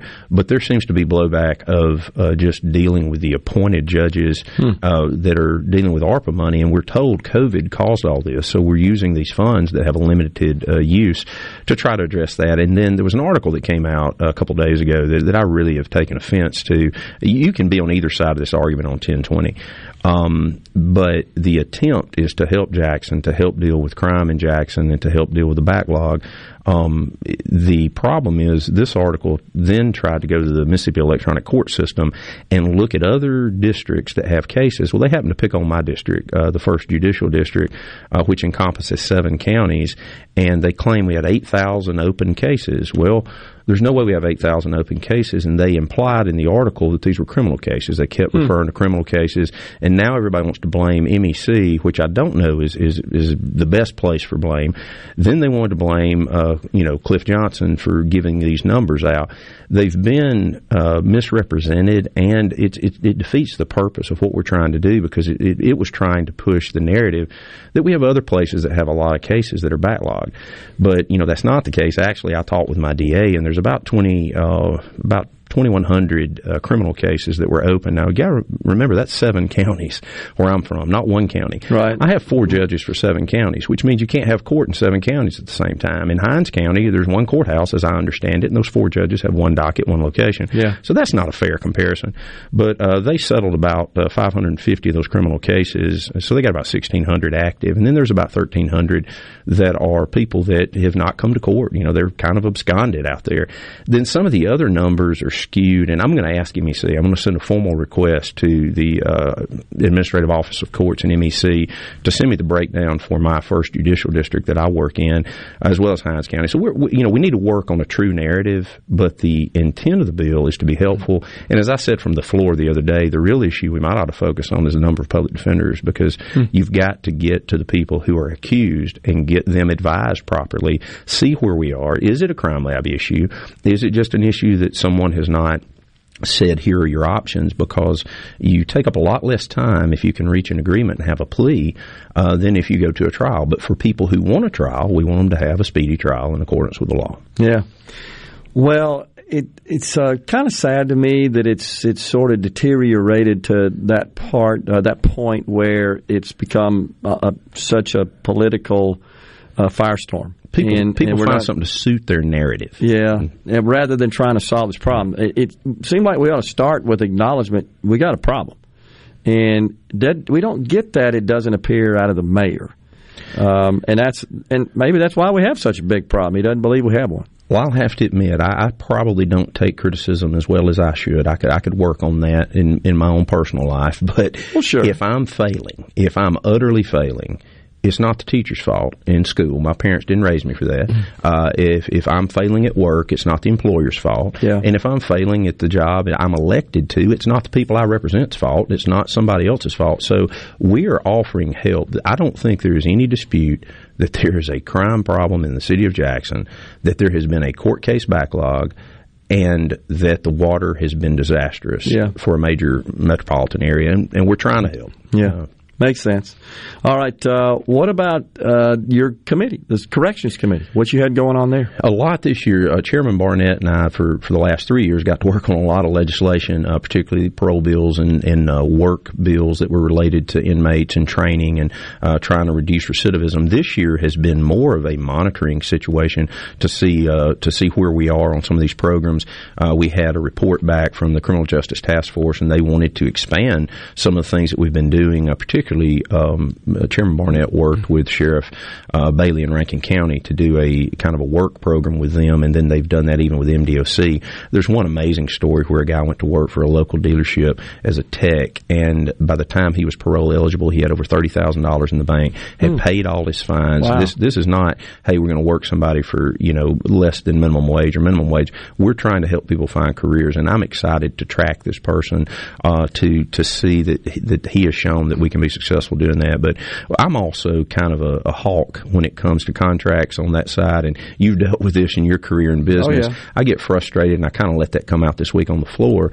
I think I made the comment you could pick any five guys at a sale barn, and they could negotiate better than the government. and I stand behind that. We we uh, we have contract review board that looks at the legalities of the contract. Right. But who is looking at it for? Did we just get out traded? Yeah, the and substance. That's right. Yeah. And and so I've I've kind of been pushy on that because you know I'm not a chairman because I came in as a freshman and I'm not ready to be a chairman as a freshman. I'm I'm trying to figure out how the world works. Sure. But I have taken this opportunity to work with my chairman uh, and to dig and to read contracts and do those things. I kind of wish all 174 legislators would adopt a piece of government, kind of like adopt a highway. Hmm. you know, keep it clean. Yeah. let's let's adopt an agency, yeah. a board, a commission, a department, and and let's just get all up in there and, and try to be helpful, uh, but also to make sure they know we're looking after the people's tax dollars. Not a bad idea, honestly.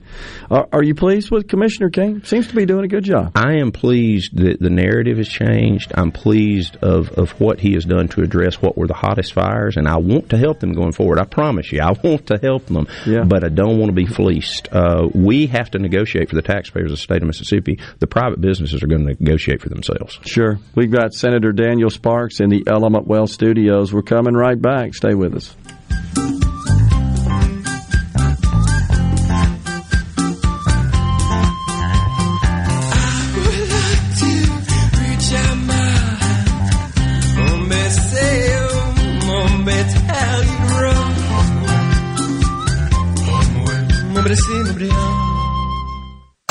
Interrupt this program.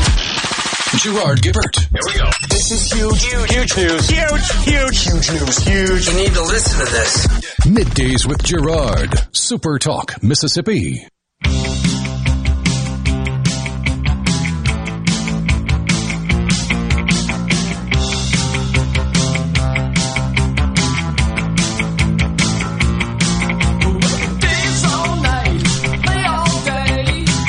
Sarcastic in the cars. You see what I just sent you there, Rhino? Oh yeah.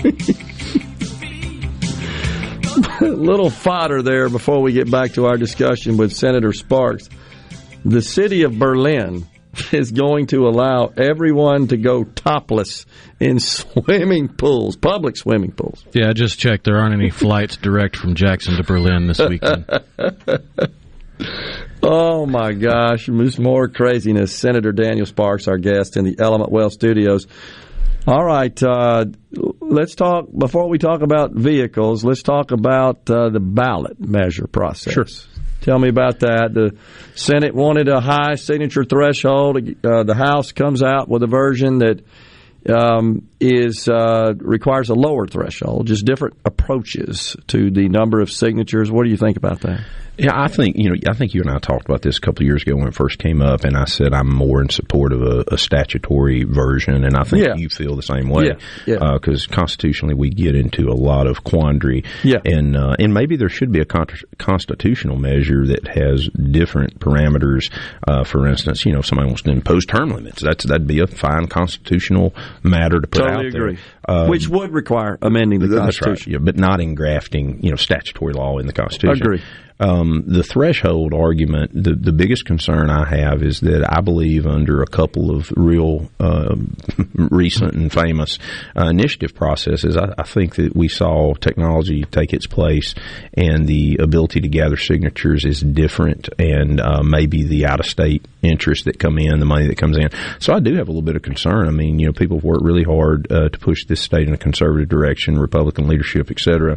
So you have all statewide uh, offices that are Republican, and you have supermajorities on both ends, and then you turn around and you allow outside forces to amend something that's against the wishes of what the majority that the people elected. You really get a conundrum there, if you will.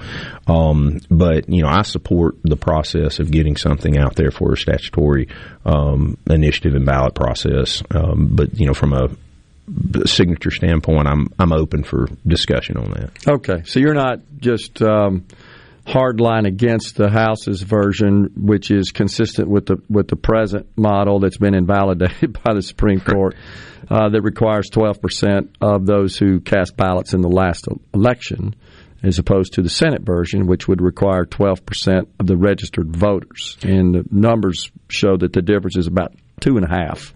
Yeah, it's it's a big between difference. the Senate and the House. And it depends on which election you choose. Do you choose the presidential election or Right. the governor's race? And That's that's why you know I'm willing to listen to all that. I'd like to have a process, but I do want to make sure that we take into consideration consequences. Okay. Well, you know, I, I would just offer this thought, and I, and I said this a couple of days here on the show that I believe that a higher signature threshold pretty much guarantees the only people that would get a measure on the ballot would be well funded out of state interest.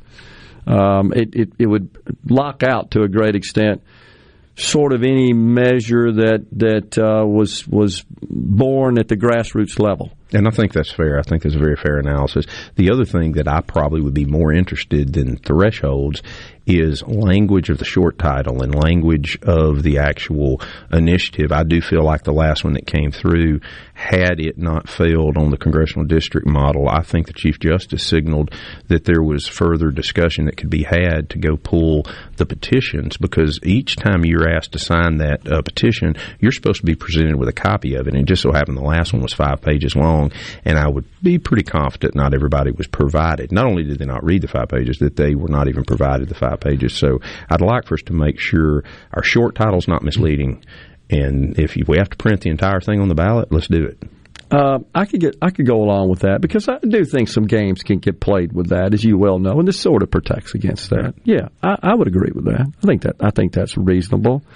Um, you, you know, I'm not so sure I'm I'm um, aligned with the speaker on restricting what could be placed on uh, the ballot.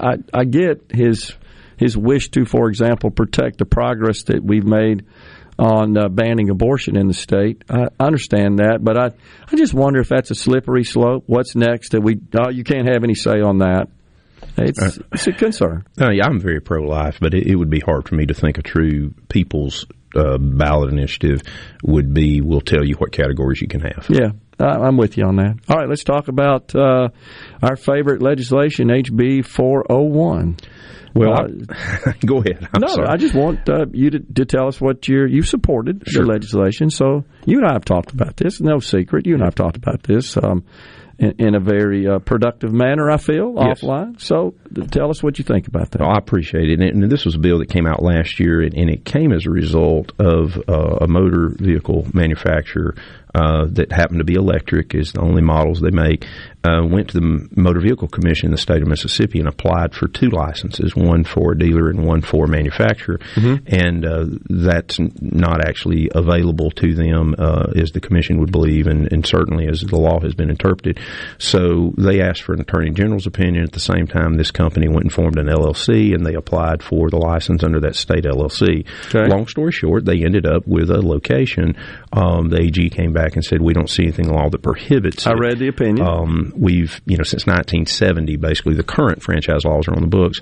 And so the position was, look, everybody needs to play with the same set of rules. And, you know, last year it kind of popped up and it was debated pretty heavily, uh, passed on both sides, and then died in conference. So we came back this year with basically the same language uh, that is just saying if you want to have a brick and mortar store uh, front, which we call dealerships in the state of Mississippi, uh, that you have to enter a franchise agreement. That you know the traditional manufacturers uh, cannot do that. There, it's not that they chose not to. It's actually uh, I don't think that they're available to do that.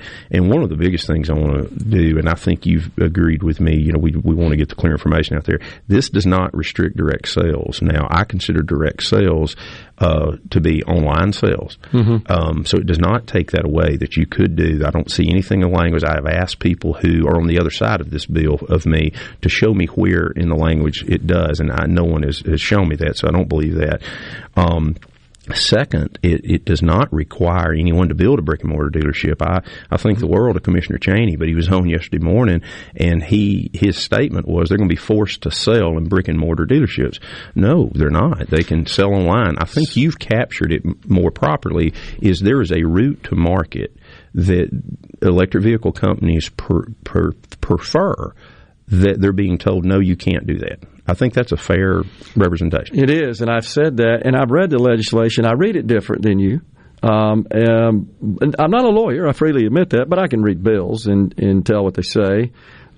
I guess my question would be to you, Senator, is if uh, if what you're saying is correct, then if a manufacturer of a motor vehicle, and by the way, it it doesn't expressly apply to just electric vehicles, correct? When I read the legislation, I didn't see anything that that uh, I guess carved out electric vehicles. It applies to all vehicles. That's right. We're not we're not picking on right. electric. I just vehicles. want to make yes, that, that right. clear because yes. it, it kind of gets referred to as the electric vehicle bill, the Tesla bill. It's really not. It's all new vehicles. Now Correct. we could we could probably debate without a clear winner of is that where the auto industry is going? Is it transitioning totally to electric vehicles? I believe they are. I believe the federal government is pushing that a little too fast. We're not quite ready for that. But the question is, so if a manufacturer, let's say Apple, Apple is is uh, has made it known they intend to enter the uh, vehicle business. They're going to start building cars, selling cars, and if Apple says we only want to sell directly through the app on our iPhone, and to do so in Mississippi, to sell a new vehicle in the state of Mississippi, one must have a, a license to do that, right? A, a, vehicle license that's granted by the Motor Vehicle Commission. That, is that correct? Uh, that's the way the language reads, and I, I, think I know where you're headed, but I'm going to well, let you so, go ahead. yeah, so I, I want. So if Apple sends their application to the Motor Vehicle Commission to sell their vehicles directly to consumers in the state of Mississippi uh, without that uh, uh, transaction occurring through a traditional physical dealer in the state of Mississippi, assuming they meet all the other requirements, would the Motor Vehicle Commission grant them a license? I don't think they need a license. But I don't either. And Can we get rid of that? Well, no, no. That's the way uh, Tesla's been operating. Okay. Because they've been selling cars, and that. And when this question came up last year, and I did call the Motor Vehicle Commission. Okay. And I said, look, as I understand this, the car, the transaction, although it's on an app, Yeah. uh, that transaction is taking place where the automobile is manufactured. Like it's not, you're not buying it; it's being delivered into Mississippi. So I don't believe there's a need for them to have a license Okay. to sell online because that's what Tesla had been doing Sure. uh, over the years. And I also, uh, some people get confused. They're like, "You're driving the tax revenue out of here." Well, I live on the Alabama-Tennessee border with my district. If I drove into Tennessee or Alabama to buy a new car today at a brick and mortar dealership, when I come back to Tishomingo County and register it, I pay You my taxes taxes. there. Yeah, so sure. that's another. One. I've and- done that too. And you, you also, I think you know this, uh, it does not restrict service centers. It does not restrict Right. anything. It just says if you're going to have dealerships, brick and mortar dealerships, you got to follow the franchise laws like everybody else. Okay. Well, we'll we'll talk about uh, the the merits and the problems with that. If you can stick around, Yes, I'd when love we come to. back, we Thank got you. Senator Daniel Sparks in the Element Wealth Studios. Won't you give me a sign? I'd give anything to make you mine on mine. I'll do your bidding and be at your beck and call. Yeah, I've never seen anyone looking so fine. Man, I gotta have her. She's a one of a kind. I'm going once, going twice. I'm sold on the lady in the second row. She's an eight, she's a nine, she's a ten. I know she's got ruby red lips, blonde hair, blue eyes, and I'm about to bid my heart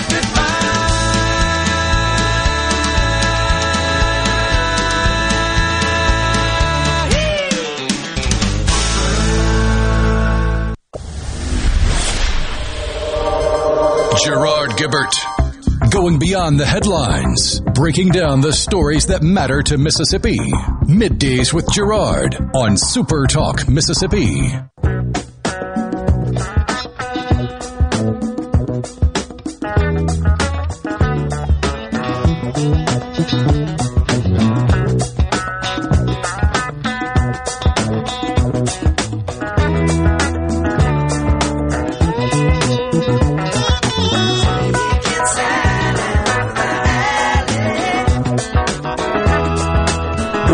Back in the Element Wealth Studios, and we're chatting with Senator Daniel Sparks. Appreciate you sticking around with us here, uh, Senator. So, all right, we're talking about HB 401. This is this has created quite the firestorm. You know, I wrote an article about it, and uh, it opposition to it. And what you're telling me though is is a, is a bit um, new in that.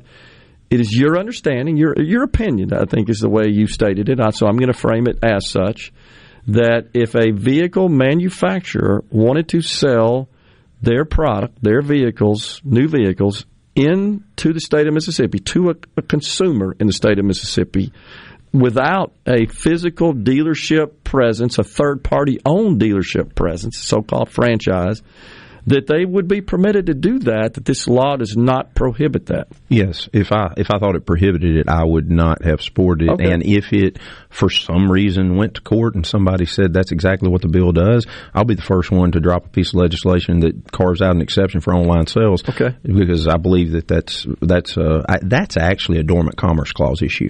If it did that. And if we tried to do that, and I said this from the floor last year, it would violate, in my opinion, the Dormant Commerce Clause. We don't have the ability to regulate what someone else that is otherwise a legal product sells into the state of Mississippi. Completely agree. Said that a million times. Don't. It's not the government's uh, responsibility. It really shouldn't be their purview. Listen, they're not legally allowed. Like, I- you know, exactly. Right. Okay. So we're in we're in agreement on that. Uh, I'm learning something here uh, to that extent. Uh, I'm just wondering though is. I don't know. Is somebody going to get mad about that? Because this is going to start becoming more common. And are we going to see some some parties perhaps uh, not so happy about this new uh, direct route to market, manufacturer direct to consumer in the sale of new motor vehicles? And and they raise a stink, file a lawsuit, et cetera, and then the courts sort it out.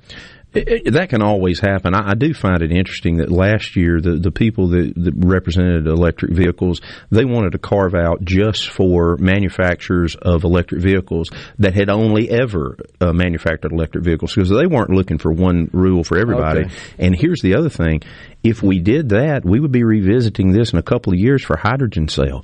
That's where Oh, we're no headed. about it. so, so that's why when I say it's one set of rules for everybody, if it comes along with a hydrogen sale, we don't have to change the law. We'll, you know, you want to sell them direct to your consumer, and you want to sell online, that's great. Okay. Uh, if you want a brick and mortar, that's great. You just need to, you know, go through that franchise relationship. Okay, and and you maintain that's because we have these legacy franchise laws in place that require uh, that model to sell a new motor vehicle. I, so my quit. so first, I think we refer to these as franchise laws, but it appears to me they really only apply to the sale of new motor vehicles. We probably should rename them as regulation of sale of new motor vehicle laws. I think that'd be fair. You know, we I use this example. I think on the floor. You know, we don't allow uh, grocery stores to sell wine in grocery stores. Yeah. we don't have a Trader Joe's in the state of Mississippi. I have a sneaky feeling that's because they sell wine in the grocery stores and they've chosen not to come here. Yeah. So the question is not what should the law be. Like if, if this was 1970 and I was in the legislature, would I have drafted this law? I don't know,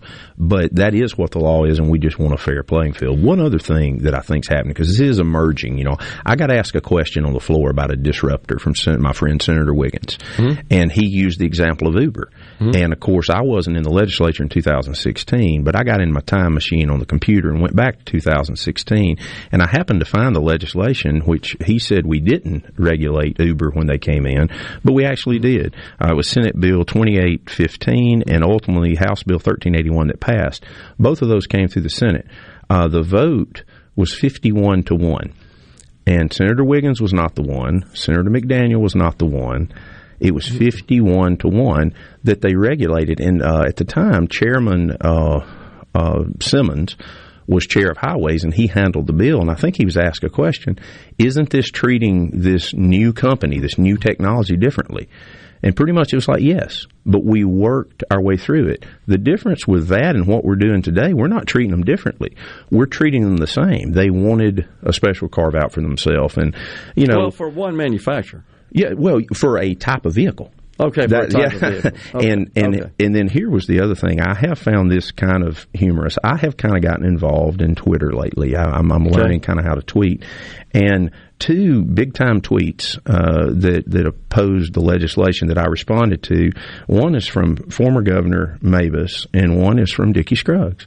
And you know that's not the bastion of conservatism in this in this state, right? Uh, and you know their arguments. One of them was said, "Oh, you've protected big business," and I'm like, I don't understand who big business is in your equation. Is it the manufacturers? Is it the local auto dealer who seems the smallest guy, or the company owned by the richest man in the world? So we, we've gotten So- off in the weeds. Yeah. All right. So then, what did HB 401 do exactly uh, different than present law? Well- how did it amend this? Because you said, I think I've heard you say we did this to update the so-called franchise laws, which That's are right. really the regulation of new car sales laws. I felt like the law was clear prior to the AG's opinion, but after the AG's opinion, people were saying, well, the law does not prohibit that. So we Well, why do we need to prohibit that, though, Senator? Well, why do we need to prohibit manufacturers from setting up a dealership in the state of Mississippi?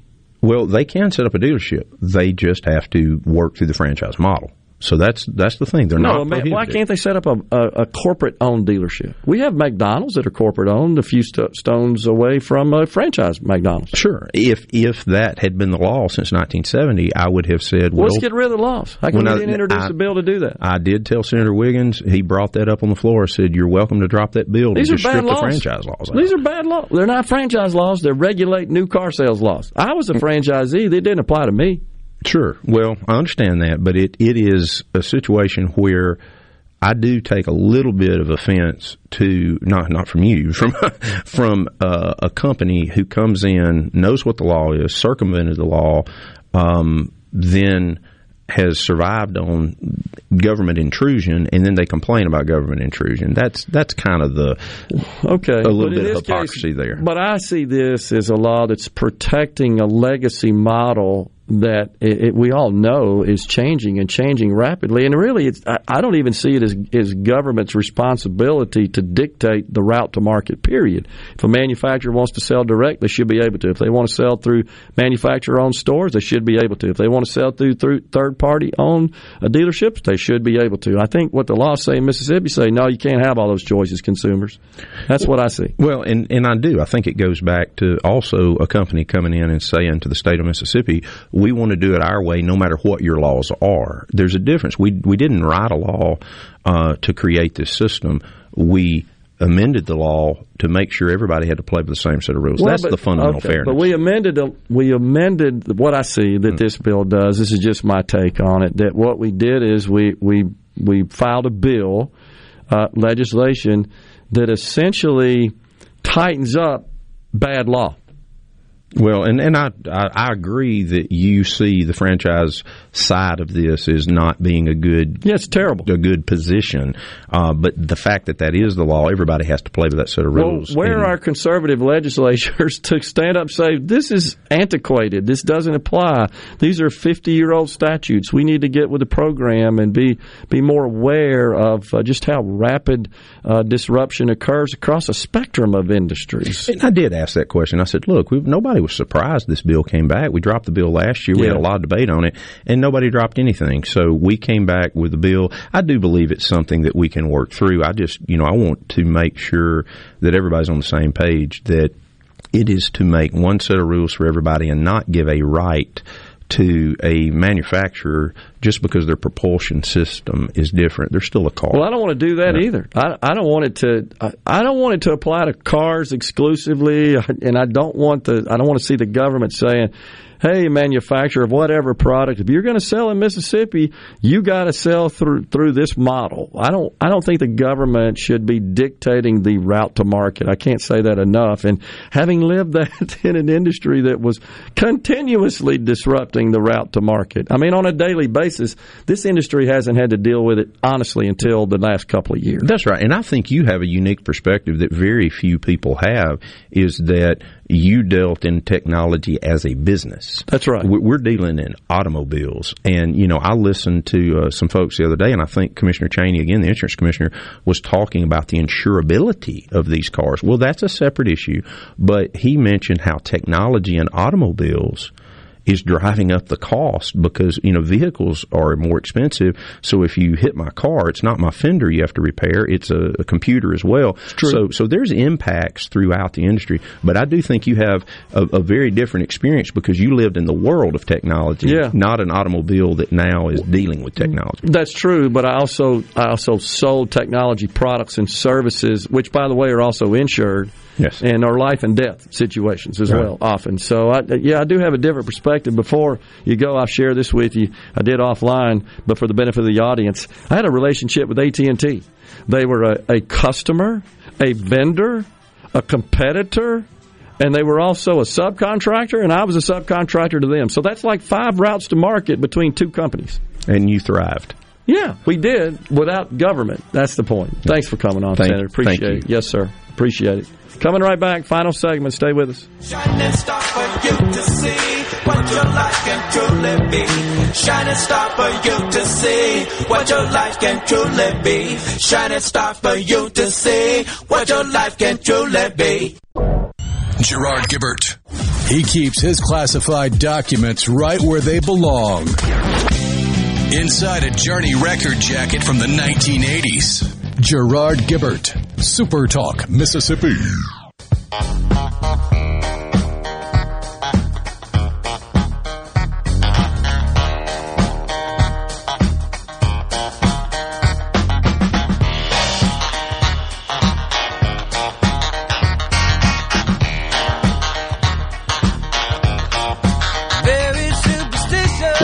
Are back in the Element Wealth Studios. It is the final segment on this Friday, y'all. And at four o'clock this afternoon, I'm getting on that jet airplane and headed out of here to Berlin. Uh, not to Berlin for the topless swimmers. I'm not joking. I really did check. I sent you a screenshot of it. There are zero flights from anywhere around here direct to Berlin. it just gets wonkier, or wackier, I should say, uh, by the day, does it not? Well, I've said it before. That's one of the few issues where the left and right can agree on it for the most part. It's just- the free the nipple movement. Yeah, exactly. So, uh, lots of text rolling in. Appreciate that. Uh, I thought I thought it was a great interview. Really appreciate uh, Senator Sparks and uh, coming in the studio and discussing this. He, he knows that uh, I'm certainly opposed to this legislation. I, I've made that clear to to him and others. Uh, down at the legislature on, on both sides. Um, and so I, th- I think he was good to come in and, and share his his perspective and his rationale.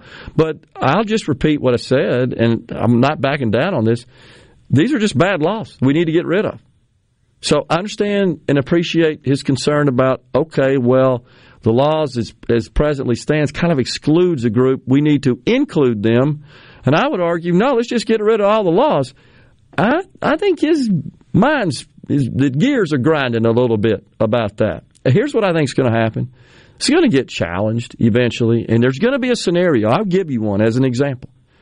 Apple, no secret, they intend to manufacture motor vehicles, electric vehicles specifically.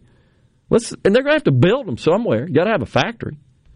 Apple says, "Hey, Mississippi, we want to come build a plant in Mississippi, but we'd also like to attach a dealership owned by Apple right next to that that plant where we build these vehicles, so that our customers could come buy these vehicles." Maybe right off the factory showroom line there, or the line there, right into the showroom. As I would an not example. put it past Apple to do that for the spectacle of it. Of course. Where you set up an appointment and you get to sit there and watch it as it, it rolls off and then they drive it up to you. Of course. But as it presently stands, they couldn't do that. Let's say they want to spend a billion dollars. It's not unusual to spend a billion dollars on a car plant, right? And we're going to hire It's about thousand bare minimum for a car bare plant. minimum, and we're going to hire a thousand people. And building cars these days, these aren't thirty-five thousand dollar a year jobs; they're hundred thousand dollar a year jobs. We're going to do that. And what are we going to do? Say, I'm sorry, Apple, we don't want your business. Huh? That's what's going to happen. I believe it. And then, you know what would happen? We'd have a special session if we weren't in session, and they change the dang laws. Let's hope at that point they dispose of them and put them where they need to be in the garbage. That's if we're lucky enough for them not to look at the present That's law. exactly what I told the senator. Ex- I shared this scenario with the senator, and he was shaking his head before he left. It's exactly what he. It's exactly what I told him, Rhino. I just hope we get the chance, but right now we don't have the carrot. In fact, we'd have to go with hat in hand. Hey, if you come here and you want to do that, we'll see if we can get the law changed. Nobody wants to fight that. So while I while I understand and appreciate that, okay, we need to level the playing field with old arcane law, I come down on the side. Well, well, the laws really aren't applicable anymore. I don't know what the catalyst for those laws were 50, 60 years ago, but it's time to rip them out of here and and uh, update our law, which would mean no laws in this case, in my view, or minimal. Why do we have a motor vehicle commission? What's that all about? Why do you have to have a license? Why why do we have that? And it and I'm being honest, I I maybe there is a justified reason. I know when I started my company, there wasn't a personal computer commission. there wasn't a software commission that you had to go get a license for to sell software. You don't think that's important? Unplug all them computers and this software and see how long it lasts. I'm going to make a joke and it's going to offend some people, but it's okay because I'm from the group that would be offended. It seems like the Baptists got a hold of the government and there's just a glut of committees. We got a committee for committees to talk about committees. I, I believe you're referring to the uh, the practice often in the in the churches Oh, yeah. to make a committee There's for a committee everything. for everything in the Baptist church.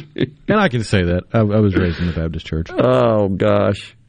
Well, you you get me thinking about it. We looked it up the other day. Remember, there are 46 committees in the Senate. We got 52 senators, 46. oh gosh, we're going to keep on this, folks. And uh, but again, I very much appreciate the senator for coming in, and and I hope you guys enjoyed that as much as I did. I thought we had a productive discussion. Um, I still think this is bad legislation. I'm not for a carve out for anybody. As uh, the senator pointed out, there were some on the other side. It's, at least he says. I don't know. I hadn't talked to him. I'm not for any special carve outs. I'm, you want a level playing field? Get rid of all the stupid laws that regulate an industry that doesn't need to be regulated, not regulating the route to market. And the first step for that would be the governor vetoing it. I hope he does. We shall see. I'll be back with you next Wednesday. You guys have a great weekend. Until then, stay safe and God bless.